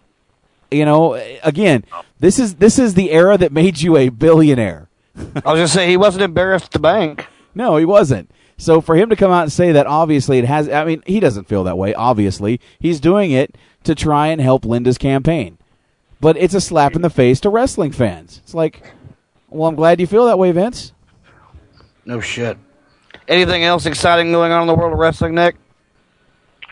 Uh, well, uh, you know, I'm trying to think if there's anything else that uh, we have. Um, you know, just uh, obviously Bryan Danielson and, and, and this ongoing storyline is still huge. Uh, oh, I'm actually going to be posting up something uh, that you guys can check out within the hour. A little bit more details behind uh, this this new Wilpon group that's coming up, and uh, uh, some potential, you know, uh, um, talent that they're going after in WWE and TNA. So that'll be up on the site soon. Um, but uh, you know, you know, the other thing that was on my mind tonight was uh, the, the new WWE tag team titles, and I was interested to get your guys' opinion of that. You know, here comes Bret Hart coming out to give the Hart Dynasty the new tag team titles, and the whole thing was promoting a match between Bret Hart and one of the Nexus guys that never even happened, and there was really no mention made about whether or not the Hart Dynasty is actually going to defend the titles at any point in the near future, if they ever will. And it just seemed to me like, you know, a, a downgrade of the tag team division that, that at this point it's hard to even downgrade because it's really not even there. I was wondering what you guys felt of that, that segment tonight. Uh, you know what? I was. Well, it's interesting you bring that up. Yeah, I, go ahead, JJ. No, I was going to say I wasn't a big fan of it. I don't like the new belts. Why, if you're going to make new belts for the company, why are you not making a new WWE Championship? Why are we stuck with the spinner belt that doesn't spin? And why did when why are you putting gladiator fucking helmets on on wrestling belts? What it looked like something out of the fucking UFC. Yeah. My, my biggest sense. my biggest question was why did they do it? They never did say why they were unifying the belts. So they only just have oh, just hey, you guys are out here. Oh, by the way, we decided to do this here. Well, it's so that they don't have four belts, basically, you know, making making the rounds, so that you know the the Hart Dynasty or whoever the unified tag champions don't have to run around with with you know fucking four belts. That or gives them a chance to sell a new uh, replica. Yeah, I, I just I wasn't a big fan of it. Um, is there any news coming out? Any updates on uh, on Tiffany and the Drew McIntyre situation? Well, Drew McIntyre actually commented on Tiffany's arrest. He sort of downplayed it today, the the whole incident, um, and and basically he said he noted that the story's been completely blown out of proportion. Uh, proportion. Uh, but then he went on to say that he couldn't reveal too much in the way of specific details, and his claim was, "quote I can't say anything else until it's cleared up. Will be very soon." Well, if he can't say anything and Then there's something to clear. then exactly. Then apparently this thing's got to be at least a big enough deal that he's not able to talk about it. Uh, and apparently, you know, some of the other details that that were that were surfaced today uh, were that Drew McIntyre and Tiffany were actually partying at the Playboy Mansion uh, prior to going back to the hotel. Um, I, there were no reports of any incidents taking place there. Uh, but I guess they were spotted drinking and partying at the Playboy Mansion. So, you know, maybe there was booze or some kind of intoxication involved. But I just think it's really ironic that he's going to come out and say, I can't talk about anything, but the whole thing's been blown out of proportion and there's nothing to talk about. So um, I- I've got a feeling, and hey, you know, if WWE went to the length of actually suspending Tiffany, uh, I have to imagine that there is some actual meat and potatoes to the story. So keep checking the website as uh, as it as it develops. Anything uh, coming out on the TNA front? TNA front, well, uh, Paul Heyman did an interview today with MMM, MMA Hour, uh, where he said, quote, TNA is not ready for me. So, uh, it looks like as far as the, the Heyman Watch 2010 goes, he's not going to be going to TNA anytime soon. Uh, and, and you can actually check WrestleZone for that. We have a full recap of that interview on the website as well. Um, other than that, you know, coming out of the pay-per-view, Joe, of course, uh, still suspended. It seems like his suspension is going to be about 30 days, uh, which should probably put him back within a week or so. Um, but he is still suspended from the company, and uh, you know, it's it's it's it's just funny how how uh, this this major uh, um, pay-per-view took place, or I guess what they thought was a major pay-per-view took place a week ago with Hardcore Justice, and it really seems like that's now just completely out of sight, out of mind. Doesn't it feel like to you guys like that pay-per-view took place like six months ago? You know, it, it does. it, does. It, it, it does seem like it, it's been a while. I mean, I I, I actually enjoyed that pay per view. I think I'm one of the few in the wrestling media that uh, that didn't really destroy it. I mean, for what it was, it was an ECW style nostalgia show. Sure, it had its bugs, but I really enjoyed that show, and it it seems like it's still sticking around though. It's still lingering. We've got obviously EV 2.0 still sticking around the mix. You know that big angle that they just shot on uh, on the last Impact with Fortune basically destroying EV2 and Rob Van Dam, you know, having his organs punctured and spinal injuries and having to vacate the title. I mean, it just seems like that hardcore style is still sticking around. So at least they're getting a little bit of payback off of that, and at least the buy rate, you know, improved for them. They went from having eight thousand to over twenty thousand. So you know, kudos to them for that. Mm-hmm. Uh, actually, I do have an update on the RVD front. Um, apparently, uh, the reason for the the vacating the title angle is because, much like a situation they ran into with Ric Flair several months ago, RVD is quickly starting to use up his dates on his deal. Uh, and uh, from what I've been hearing, TNA is afraid that if they continue booking him as much as they are, then they're going to run out of available dates to use him before his contract actually expires. And then he becomes basically Kevin Nash version 2, where he just sits at home and collects a paycheck uh, without working any dates. So uh, the idea right now is to have him take some time off of television so that when they bring him back, they can use him up until the end of his deal and not have to worry about uh, uh, his date. So it doesn't appear like this is a situation where he's injured or he's unhappy or the company is unhappy. It's just a, a, a situation of not wanting to run out on those dates uh, that he has left on his deal. All right, well that makes sense. I was kind of curious as to what the hell was going on there, so now we know. Anything else, Nick, before we uh, let you go this, this evening? That's it, guys. Uh, let's let's here's to hoping that uh, next week on Raw uh, things bounce back a little stronger. Uh, but uh, that's going to be it for me tonight. Now you've got you're you're kind of uh, the man to know. I mean, you you know your apartment smells of rich mahogany, and you have many leather bound books. You're kind of the you're in the know over at WrestleZone. Would you agree? I I suppose, yeah. I guess I'm the Al, who is it? The Alberto Del Rios of, of wrestling. Well, our listeners Sophisticated. Our listeners are trying to, I guess, book a confrontation here on the show. They would like to get hmm. Mark Madden on the show Okay, they want Mark Madden on the show. because they want me to go head to head versus Mark on the behalf of TNA Wrestling. I see. That would be a very interesting battle. Uh, and so I suppose I, I suppose you're asking if if I could book that. Right, right. I mean, if if if somebody could put that together, I think you would be the guy. And we all know that I'm not backing down from anybody. And Sure. I think that Mark tends to go way fucking overboard on his dislike for TNA wrestling, and I can think of no better place to air it out than right here. All right. Well, I will put the feelers out to Mark Madden, and I will see if I can make that showdown happen. All right, man. Thank you very much. All right, guys. Uh, thanks for having me, and I'll see y'all next week. All right, Nick, All right, you the man. man, man. We'll talk to you next week, brother. All right. Bye, guys. All right. With that said, guys, I think we're going to take our last commercial break. Come back, take maybe a few phone calls, read the email. If you want to send an email in, it's wnlshow at yahoo.ca, I believe. Is that what it is? Yeah, and I'm not. fr- I'm not scared. By the way, Or actually, it's yahoo.com. Excuse me. I, WNL I, I show. do not fear Mark Madden at all. Oh, I know. For the record. That- That's ratings. Get you guys in there and, and fight in the bullpen. I mean, we could have a hell in a cell with you two, man. That'd be fucking awesome. I mean, the listeners want it.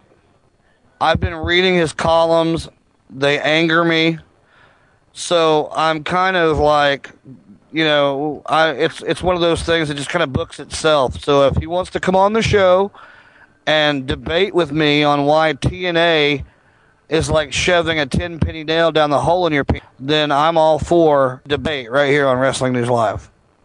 Well, sounds like Nick might be the guy to make it happen. On that note, Trey, let's go ahead and head out of here with our break. We'll come right back, guys. Take your phone calls, take your emails, wrap the show up. So uh, definitely send those emails, WNLshow at yahoo.com, or give us a call at 501 588 7957.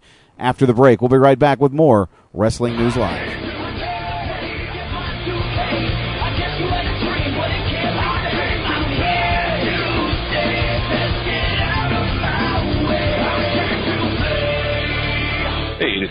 Is Josh You are listening to Wrestling News Live. I know inside this light, I see new light from gold. Each second I burn brighter, your fire is Ladies and gentlemen, make some noise for my rookie, Michael McGillicutty. Michael McGillicutty, I think, from what I've seen so far, has probably the best chance of winning this thing. He's got the look, and from what I've seen in the ring, he's got the tools. You look at him in the face when he walks through the curtain, and he is happy. You can feel his passion when you watch him. He has that fire. He has that spark. You can see it in his eyes. He's as close as perfect as it gets. He sure is. He's not flawless. No way. The only thing that's been less than perfect would be that Michael McGillicutty was talking all about how he's bringing back ruthless aggression to the WWE. Well, arm drags and drop kicks and leapfrogs, that's not ruthless aggression. Personality and charisma wise, I haven't seen much from Michael McGillicutty. And that might just be because he hasn't had much of a, a chance to, to talk. That's the same kind of impact. Thank you very much. Michael McGillicutty seems cocky. Seems like since Daddy was a pro, then I'll be a pro. No, that's not going to happen. Daddy was good. You're mediocre. There's that whole nother level that guys are willing to go to to get a win. I'm willing to go as far as it takes. I'd like to see if Michael McGillicutty is too. There's an it factor there, and I'm interested in watching how that it factor grows. He has a big chip on his shoulder, and uh, I think that's definitely a good thing. And uh, he's ready to have fun and ready to uh, become a star.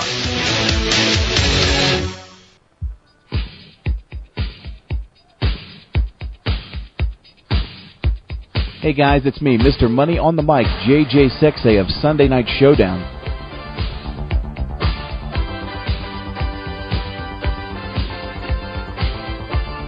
If you're looking for the latest wrestling news on the World Wide Web, you should check out www.fromheadlockstoheadlines.com.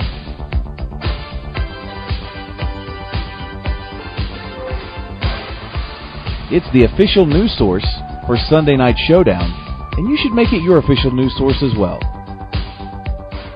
Once again, that's www.fromheadlockstoheadlines.com.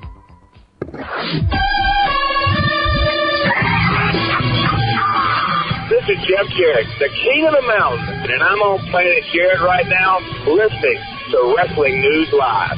Does listening to Wrestling News Live make you a smarter, more knowledgeable wrestling fan? Would the TreyDawg drink Velvet Sky's bathwater? Well, hello there, Velvet.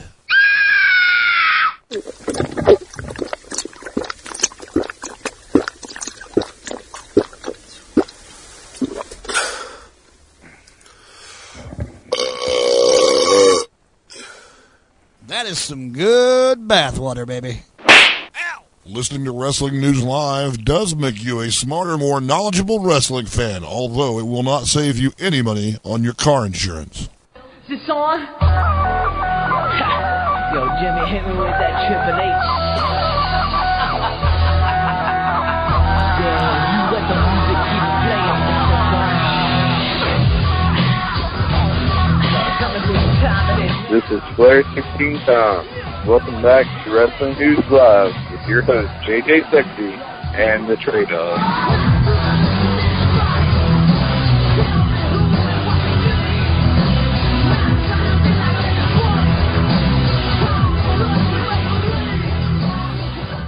All right, guys, we're back. Wrestling News Live.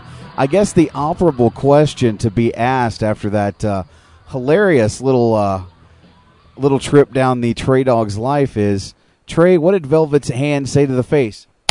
Slap. Oh my God, that's that's classic. How was that water for you, man? Tasty. Is that good stuff? Tastes like chicken.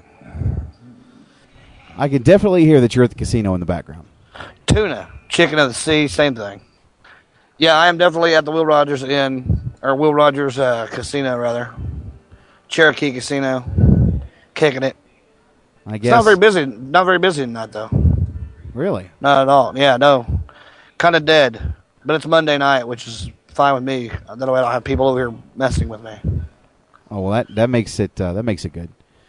Um, I wonder, I wonder, I, I just, I wonder if Mark Madden will come on this show. I don't know. He he might actually fear you a little bit. I mean, you know. No, I don't think he fears me. I, I mean, he probably doesn't know who I am, but I mean, if he if he comes on the show, you know, I'm going to be courteous and I'm going to give him the chance to speak first and say why he hates the product, you know, and then I'll take it from there. But No, I, I hear you. I mean, if Nick can book it, I think it's going to be great. So we'll we'll see what happens, you know, in the near future. If if that does happen, I look forward to that. I, I just want to sit back and let you two butt heads. I'm going to referee this thing, no holds barred. Right. You guys can go, right, you know, toe right to down the middle. Fonzie. Yeah, I'm, I'm going to get the ring bell, and we're just gonna we're gonna have fun with this.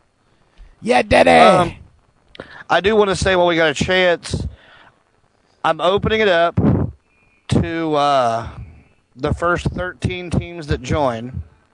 I think there's a way to change it to more should it fill up instantly. But uh, we are going to have our annual Wrestling News Live Fantasy Football League. This year, I decided to move it to ESPN.com just to be different. Um, because I can. Uh, if you go to ESPN.com and sign up for an account, it's free. Free. Click on Fantasy, join league. You're looking for, it's called the WNL Fantasy League, or the WNL Football League, rather. WNL Football League. And the password to join the league, you can't get in without the password. It was inspired by my partner, Mr. Money on the Mic, JJ Sexay. The password is Super Cena, all lowercase letters. the draft will be live this Sunday at 7 p.m. Eastern, 6 p.m. Central on ESPN.com. So go sign up now if you want a team in the league because they will probably fill up fast. Very cool. Very cool. With that said, uh, we're going to go to the phone lines 501 588 7957. If you want to call Wrestling News Live, uh, welcome to Wrestling News Live. Dare I ask, who the fuck is this? There you are. That's a good question. Fuck. Oh, God damn it. Wow, I feel Don't the love you- boys. Don't you talk enough on your show and the 30 other fucking shows that you're on that you have to always be the first fucking caller on this show? No, I don't speak much on my own show, and I, I just like talking wrestling. So I thought I'd call into one of the best shows on the internet and talk wrestling with you guys. Curly, uh, what what what time is it in, in England right now? Where you are, 6 a.m. brother? You got It's dedication. 6 a.m. Indeed. He's got mad love for WNL Trey. He's got mad something. Oh well, Crowley, what what, what what what Stop it, man! Stop it! Stop it, Crowley. What's on your mind tonight? You know what? I didn't actually get last last night to catch um, SNS, but I did hear your damning verdict on, as you dubbed it, uh, what do you dub it? Su- summer scam. I called it Summer Scam, and I said F WWE, F this fucking pay per view, and F this fucking show. You know what? I I have to I have to disagree with you completely. That show was actually pretty decent. I I know you weren't a fan of how they kind of destroyed the the uh, the IC belt match, but it make, it makes perfect sense because you can't have that f- feud end right there right, right then. That feud will go to Night of Champions. So they had to get away wait for the match to end in in a no contest without someone looking weak. Actually, having the- it, it I, I disagree. It didn't have to do that either, because with you know the Cougar hanging out with Dolph Ziggler, there was no doubt in my mind that he was going to hold on to that championship, and we were probably going to see a rematch at Night of Champions, and this thing would continue. If not, maybe they would have a multiple man match for the IC title at Night of Champions. Either way, I, I still think it was it was fucked up.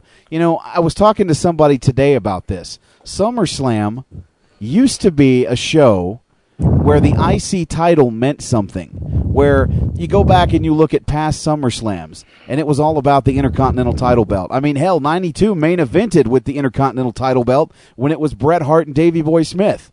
In 91, it was Mr. Perfect and Bret the Hitman Hart. In 95, it was Ramon and Michaels in a ladder match rematch. I mean, you go back and you look at classic SummerSlam matches, and the IC title outshone everything else on that card.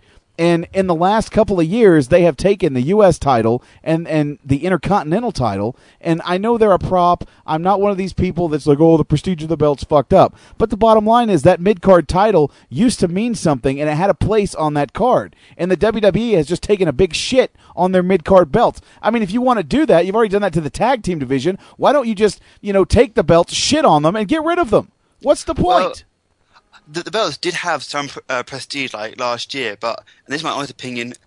When Rey Mysterio, when Rey Mysterio re- refused to drop it to Ziggler, that's when I kind of lost interest in, in that belt because everyone knew that Ziggler was was meant to get that belt, and when and when and when a main eventer re- refused to give it to a mid carder, that's when I k- kind of stopped caring. But I do think that Ziggler could be could be the guy, and his feud with Kingston could be the guy to bring back some prestige to the Intercontinental title. It's possible, but I mean, by the same token, I look at it a different way. I think more main eventers should actually wear those belts to give them the credibility back. Amen. Then, but then you would get guys complaining, saying, "Oh, these guys are just given the belt because they've because they they've fallen out fallen out with the management, so they're being jobbed out in the in the mid card." You didn't think that when Chris Jericho had the Intercontinental belt after being in the world title picture? Some did. Some actually just thought he, he'd been punished. But I agree. They they should just like just a few guys. Like I I wouldn't mind seeing Kane run with that belt for a bit. Yes, I know I know he's involved in the main event right now. But once he dropped down to the mid card, I wouldn't mind to see him running with the belt. But he had that belt, Crowley. He was an Intercontinental Champion. In fact, for a while, he was the last Intercontinental Champion because they merged that belt with the World Heavyweight Championship back in uh, 2002. Yeah, but I still I I still think because like like if you have someone who who just came off a world title run, go down to the mid card and just run this belt, it'll be good. But like I said, I think Ziggler, Ziggler or Kofi Kingston could possibly make the title. What, Trey? oh, I gotta scroll up and give proper credit to this one. uh, concept in the chat room says.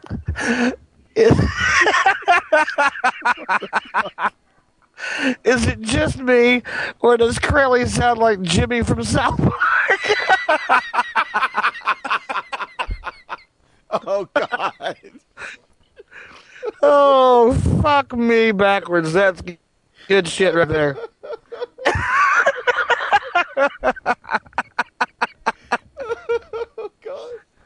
Oh, oh, That's just wrong. Sorry, sorry, Curly. I couldn't help it. Jimmy, J- J- Jimmy, Jimmy, Jimmy. No, that's Timmy, you dumb shit, you fucking foreign kid. No, Jimmy also can't speak properly, so fuck you.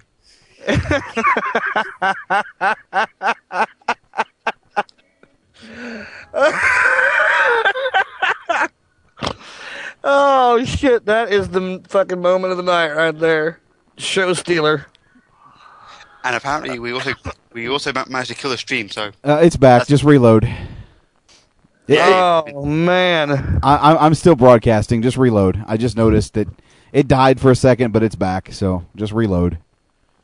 But I, d- I do think that we, I do believe that the next pay per view will be will be quite fun because it's Night of Champions. Every belt has to be defended. I hope. I'm not a fan of these new titles, the new tag titles. They they do look like someone's just got bored and smashed metal bits together, and it kind of looks retarded. But I do think with with every belt on the line, it will be a fun pay per view. For those of you listening, they're saying that I set up the the fact that I never. I guess when I when I said why I was laughing, it cut off. I was laughing because Concept said that Crowley sounds like Jimmy from South Park. I do feel Oh. that I do feel the the love here by, by the fans and the hosts of, of Wrestling News Live. I mean, to be to be compared to a retard, I I, I feel loved. He's not retarded. He's just handicapped. Timmy.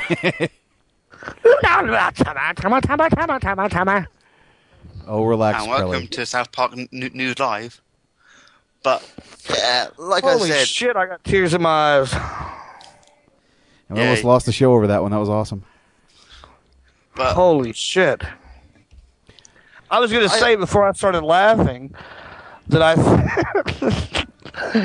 that I think the Miz actually gives.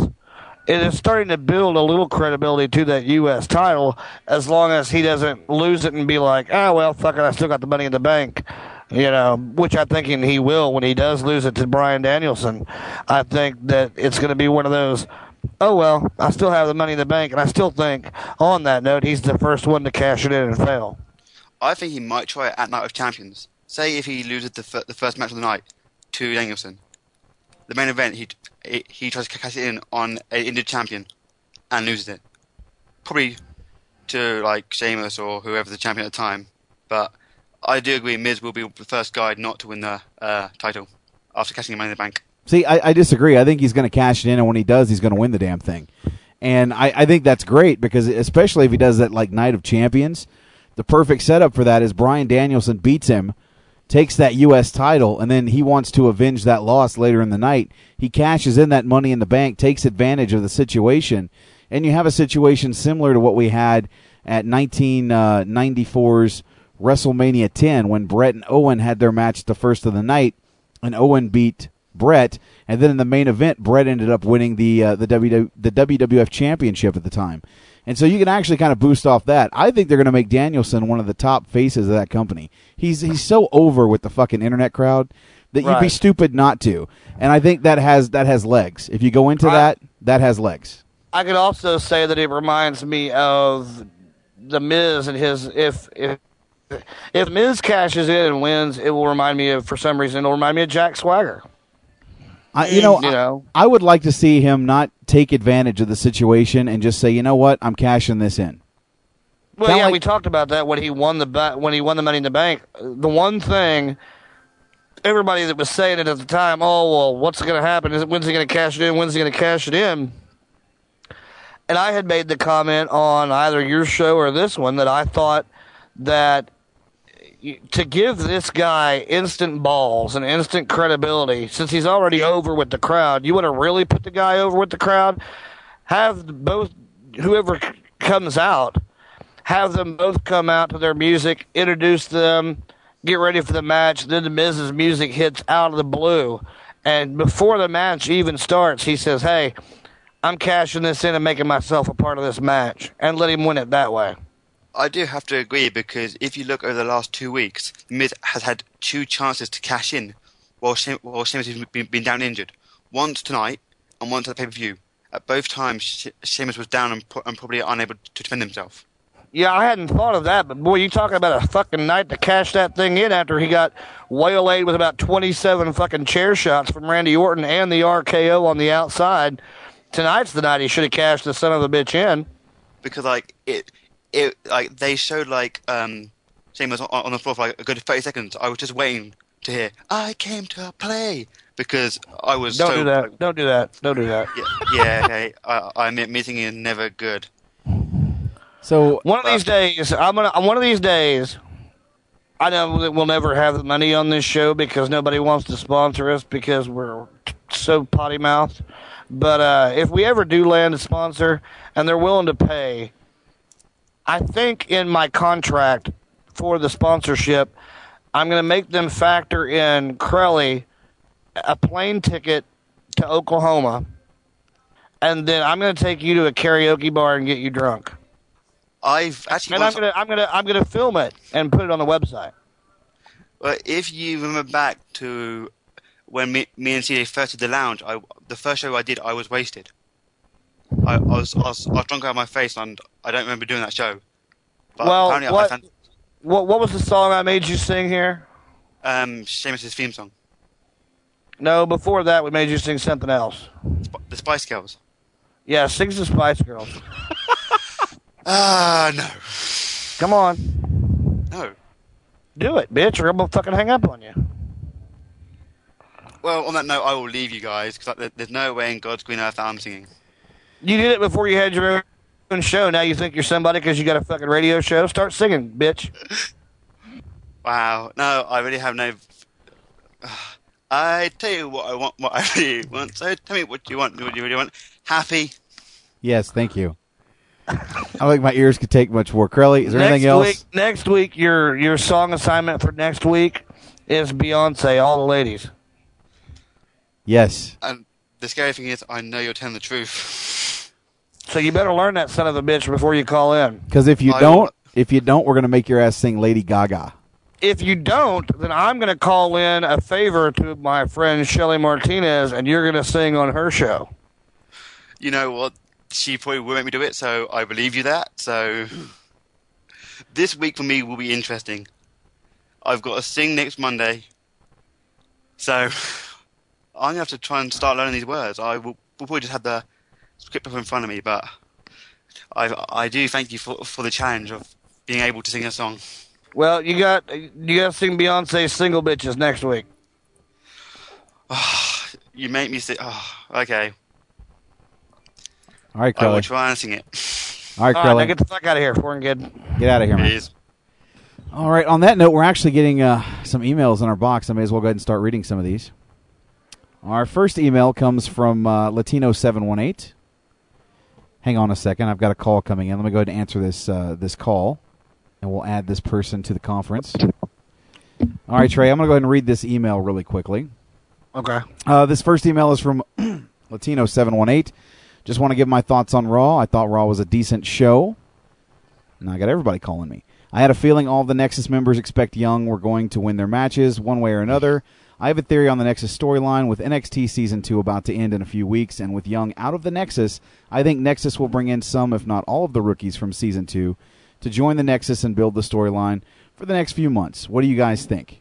Uh, also, what do you guys think of the WWE wanting to sign a couple of ROH talents for the WWE? Is it me, or does the new tag team titles look like bronze instead of gold? What do you guys think of the new look for the tag titles? We've already answered that. Uh, heard what happened to your show last night. Hope you find another way to broadcast SNS. I know you're using Shoutcast for now, but I prefer something similar to UStream.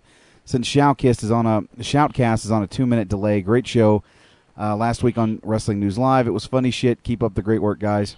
So thank you, Latino seven one eight. As far as the questions, do we think they're going to incorporate the Nexus two or the or the season two of NXT into the Nexus? It's possible, and I probably think they're going to do something on the SmackDown brand with those guys. Because let's face it, they need beef over on the SmackDown brand. Yeah, I'd agree with that, but either way, I'm cool with either way. I mean, if they really strengthen the ranks of the guys on on uh, Raw by bringing these NXT season two guys over, it's just going to give them more strength by more numbers. So I'm all for that.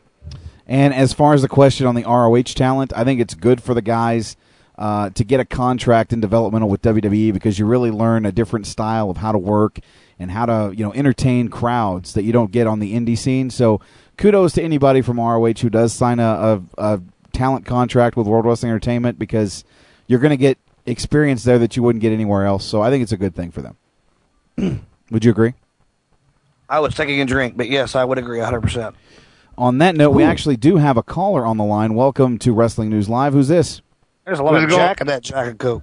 No shit. Yo, what's going on? This man, young navigator CJ Bowman, changes his nickname more times than a whore changes sex partners. Hey, why don't we just rename this goddamn show to the Headlocks fucking Lounge? You know what? You know what, Trey? You know, I don't insult you. I don't make fun of you. I make fun of Crowley for you. All right. You don't need to. You don't have to though. Dude, I he gave makes, him. fun, he makes fun of himself. I mean, yeah, he is a walking joke. Be careful. Well, goddamn. Why are you still here? God damn it, Crowley, go. Get the fuck out of here. I, Curly, if you don't go away, you're singing some more tonight. No shit. God No, damn. make him, foreign no, shit. make him, no, what you do is make him sing Tiffany's theme song. it, it'll be hilarious. If he keeps chiming in, I'm gonna make him sing "I Touch Myself." Oh God, I, I, no, please God, no. Oh my God, I, I don't even want to hear that. I no, not at all, Trey. That's that's just bad. That's Other than great music from the '80s, CJ, what's on your mind? Oh nah, I mean, I'm sorry, I'm still laughing about that. Oh my god. But what's really on my mind is about the whole thing of the past two days. Yes, granted, pay per view wasn't all that great, and today they kind of did make make up what they could have done at the pay per view. The thing is, though, what what the thing I see about this whole storyline about what they did this week was the whole Nexus scraping by you know, you know, saving. Well, I say saving face. I wouldn't necessarily say that, but it did look like they were saving face. But it's them scraping by with victories that they didn't necessarily need, but they would look good getting. Well, I mean, the whole purpose of what they did tonight was to try to show you that the Nexus could, in fact, stand on their own as individuals. And how am I supposed to believe that with count out victories? Well, the first count out victory, okay, that that was kind of dumb, but the second count out victory actually made a lot of booking sense. Because one, you think they both knew about the book about the count out? Didn't you notice like didn't they didn't even notice the count out was going on? And it had Edge hit that spear on the outside, I'm telling you right now, that would have been a double count out, and you would have seen Heath Slater out of the Nexus as well as Darren Young. I'm just about, to be honest with you, I'm just about Nexus out. Well, I mean, granted, I mean, I don't want to spoil next week's show, so I'm not. It has something, a little something to do with it. I mean, you might be very interested once you read it. Well, I don't read spoilers. Well, this is true. I mean, for those of the people that do, I I made a promise to myself not to let spoilers affect my thoughts of the show. But in all hon- in all honesty, you know, yeah, granted, the last match of the night was fucked. It's totally fucked. But The first match of the night was fucked. wait, wait. The way actually Wade Barrett actually putting on some kind of contestant con- contention against Jericho was fucked. No, no, I'm, I'm fucking with you, CJ. I'm about to say. I was like, oh my god, that was a good match. No, actually, Wade uh, Wade Barrett and Chris Jericho was good. Yeah, It was probably the match of the act- night. That was match of the night. I'm sorry. Yeah, but like the thing is, I know I know that everybody and their mother who is over the age of how old am I? 22? Over the age of 23, 24 can't stand the fact that the way that they're booking booking Cena. And I understand that perfectly. Dude, I'm 22 years old. I understand that perfectly. I've been watching since I was like 3 years old. Dude, I've seen everyone from Hulk Hogan to Stone Cold Steve Austin. Hell, I've seen Kurt Angle take a power driver on Monday Night Raw, come back to SmackDown, and whip off a neck brace, talking about it was just a stinger. And this was during Well- the this was the Alliance storyline. I just want to set before I, you know, before I cast too much judgment. I'm just going to put my seatbelt on and see where they take us. Because I mean, to me, it's like they had two different writing staff. You know, one booked the pay per view and wrote the pay per view, and the other one said, "Oh shit, my bad. Here, let's let's try to fix it like this." And I just don't believe in them as a formidable force anymore. No, I I know, mean so- they're not they're not a formidable force. The thing is that the possibility of them being a formidable force is still there. Well, Once- anybody's anybody's a badass when it's seven on one or six on one. I mean, we already know that Wade Barrett can fuck anybody up. He's just Yeah. building the rest of them. That's the that's the big issue that's going into the next few weeks is the building the rest of them. We know that we also know that Skip Sheffield can actually put work in. So that's I two. like Skip. I like Skip, I like Wade, and I like Gabriel. The rest of them can all piss up a rope. I, th- I think you know what on the mic. I think oh, I think Otunga's great when he's not getting tongue tied. I, I think he sucks. I think he, he comes across as somebody from a B movie trying to act. Well, I mean, when he was on the Monday, when he hosted Raw that one week, I thought you know he had a lot of potential as far as his mic skills were concerned. He did a good job on that particular night. I think in the ring he's shit, but I think his mic skills are pretty good. If for nothing else, he could be a manager if, if the wrestling gig doesn't work out for him. Right. true. This is very well, true. Well, CJ, I hate to cut you loose, man, but I'm running out of time here, so we're gonna have to Ah, part ways. Okay, one more point though. One more slight point. Make it quick. We'll make it. Make quick. The quick point is basically, I mean, if you look at the booking standpoint and look at who they're targeting, you'll understand why they're booking John Cena the way they're booking him as like the ultimate superhero. Because you got a bunch of kids looking up to him like he is some kind of superhero. Yeah, We I understand that. Type of superhero. And, yeah. and, and, I, and I and I was going to say, you know, I said earlier that JJ and I were going to probably argue about this, but you know, I don't. I'm not mad at Cena for what he's doing. He's just going out and doing what the company tells him to do. Yeah, it's the bookers. I mean, I agreed with you. You said this last night too. I mean, I totally agree. The bookers are booking him like shit. You know, I mean, if they tell him to go out there and stand on his head, then by God, if you want that paycheck, you go out and stand on your head. You know, I understand that, you know, he's the number one baby face in the company, but if he's so indestructible, the problem that I have is if they're going to book him that way and he's so indestructible and can take so much damage and not be hurt, then he should be carrying the belt, not Sheamus. Yeah, but look at Sheamus. Remember that he was so indestructible back then, and then back in 09, and then Sheamus came and took him out of nowhere. Well, because it was written that way. Exactly. It was written that way because if you remember, he went through the table and there was controversy on the match. That's what JJ is saying about Sheamus is he's that classic throwback, win by any means necessary, run from the babyface, and you know he's made to look like a, a, a stooge, basically that always ends up landing on his feet. That's that's what he's saying. Oh yeah, that, that's that's exactly how it was. That's exactly how it was booked, and that's exactly how it should be with Sheamus. I'm sorry, like Sheamus Uh, booked any other way, but yeah. And that was CJ with your uh, Percy Watson quote quote of the night. Oh yeah. Oh yeah, know what I'm saying? Oh yeah. Oh yeah. So, all right, man. Well, we're running out of time, so we're gonna have to cut you loose. All right, peace. All right, CJ. Later, brother. I actually have a couple more emails I want to get to really quickly, Trey. Uh, we've got one from. Uh, let me open this email up. We actually read our emails on this show. Yes, we do. We've got one from DJ in the chat room. Uh, yesterday's SummerSlam and today's Raw had to be really just kicking the internet wrestling community in the ass. Daniel Bryan coming back to the Federation. Fuck you, Vince. I won't call it entertainment. Had a huge impact on the 7 on 7. Plus, him and Miz will, in fact, have a great feud. I'm hoping all the way to Survivor Series. I was also hearing that Monday Night Raw for next week is being taped right now. Is that true? Yes, it is. Uh, TreyDawg versus Madden will be the biggest debate this year. Absolutely.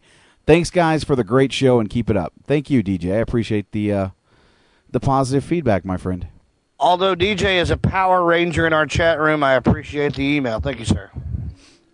We also have one from Guitar God in the chat room. Uh, getting on Taz commentary was was a great move. Uh, he's my favorite commentator, other than good old Jr. You guys probably aren't huge TNA marks like me. Um, actually, Trey is. So you probably haven't heard Taz on commentary with Jeremy Borash. Now, I like Borash, and he seems to have great chemistry with Taz. It's more laid back than Taz Tenay, and sounds better to me. Outside of getting a guy like JBL or JR, I think that JB is their best bet at this juncture.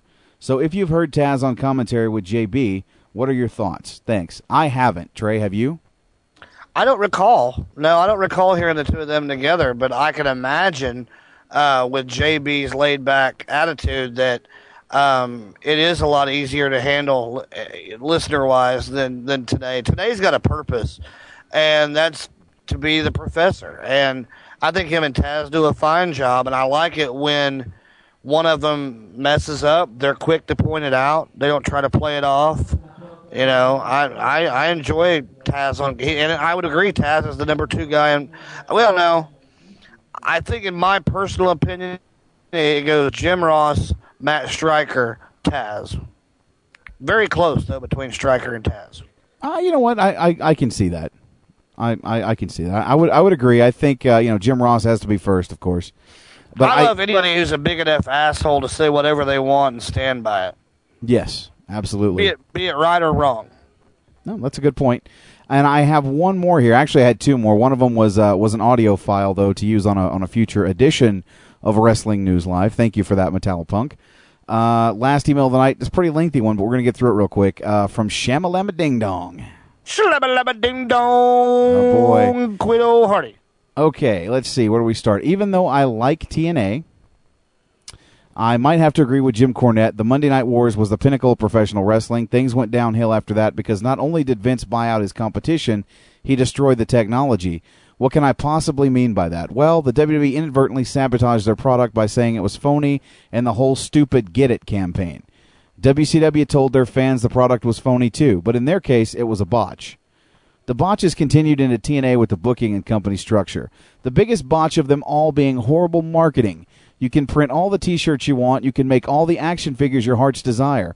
But what happens when a kid sees AJ Styles' action figure in the mall? He's going to ask, Who the fuck is that? If nobody knows who you are, you don't exist. This is a huge problem. Another huge problem is the booking.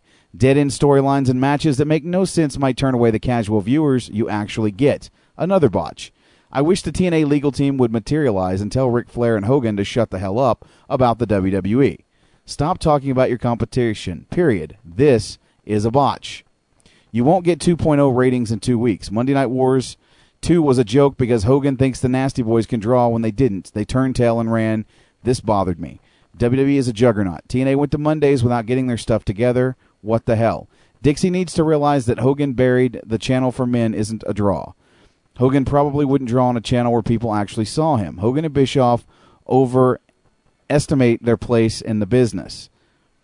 The impact zone is garbage. Maybe I hate douches who care about more their chance of the product. They are not the ECW crowd. They don't know it. TNA doesn't know it.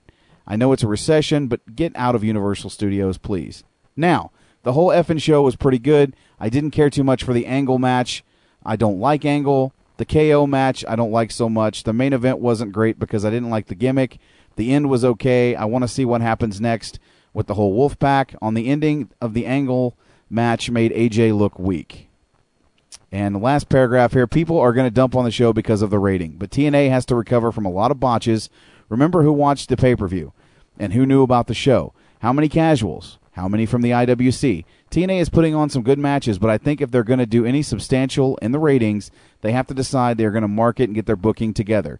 If not, they're going to keep getting what they're getting, or possibly get less. Peace, Shamla.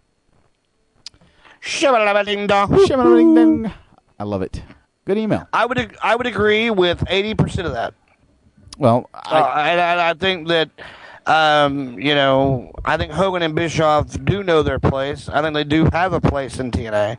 Um, I agree with the Angle AJ match. I thought that was a horrible thing to do on television like that. Um, if you're going to have that match, you need to make it where at least they're going for the number one contender spot. Um, that way it means something, and the loser doesn't lose as much. When you're doing it as AJ as the number fifth guy or sixth guy in the in the rankings, then it's like, who gives a fuck for 500, Alex? Let's move on. Uh, the fact that you don't like Kurt Angle, I can't help that. I like the guy, and as far as the gimmick for the main event, I wasn't a big fan of that. I think they should have just had an Extreme Rules match and been done with it. True enough.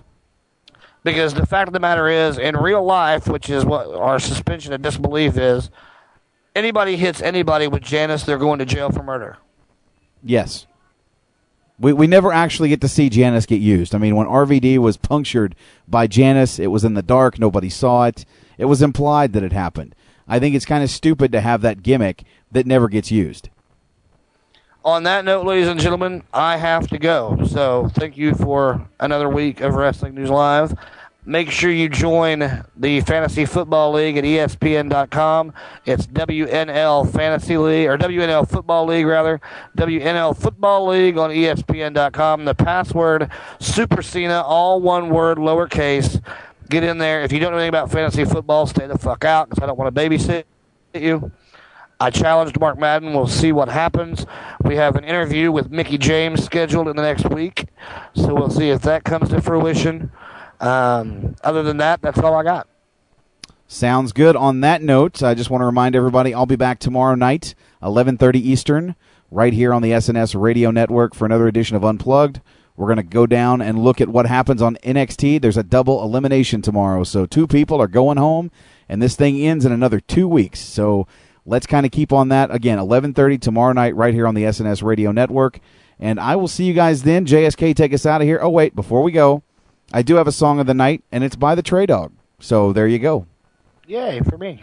All right, Trey. We'll talk to you later, my friend. All right, JSK, take us out of here, my friend. Peace. Cool. With that being said, thank you very much for listening to the show. Thanks for everybody uh, that participates in the forum boards, and thanks for everybody participating in the chat room. Until next week, peace, 420, kiss my ass. Good night, white people. I'm out. No Skype and Death Drop tonight. All the way through. 100%.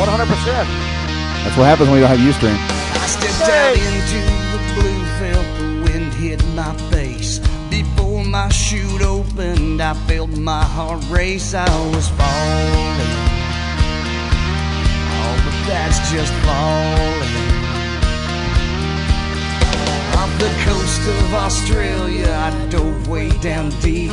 For all that I saw, that great barrier reef, it was nothing. Compared to you, it was nothing. I got lightning in my veins and thunder in my chest. All tangled up with you, I'm trying to catch my breath. I've been chasing that sensation halfway around the world and looking back on what we had. Done it all I've seen it all, but I can't find a feeling like that.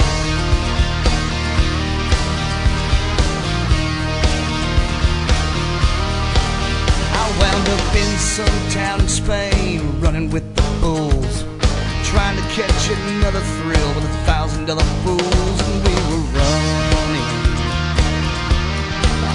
That's just running. When I started pushing 30, it started pushing back. Well, how was I to know till now that you'd be such a hard act to follow? Now nothing seems to follow. I got lightning in my veins and thunder in my chest. All tangled up with you, trying to catch my breath. I've been chasing that sensation halfway around the world and looking back on what we had. Well, I've done it all, I've seen it all, but I can't find a feeling like that.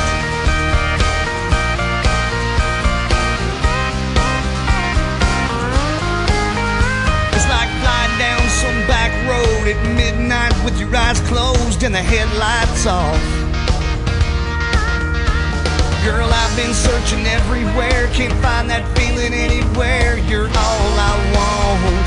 Now all I want is that lightning in my veins and thunder in my chest. All tangled up with you, I'm trying to catch my breath. I've been chasing that sensation halfway around the world and looking back on what we had. Well, I've done it all, I've seen it all, but I can't find that. That's right, I've done it all, I've seen it all, but I can't find a feeling like that.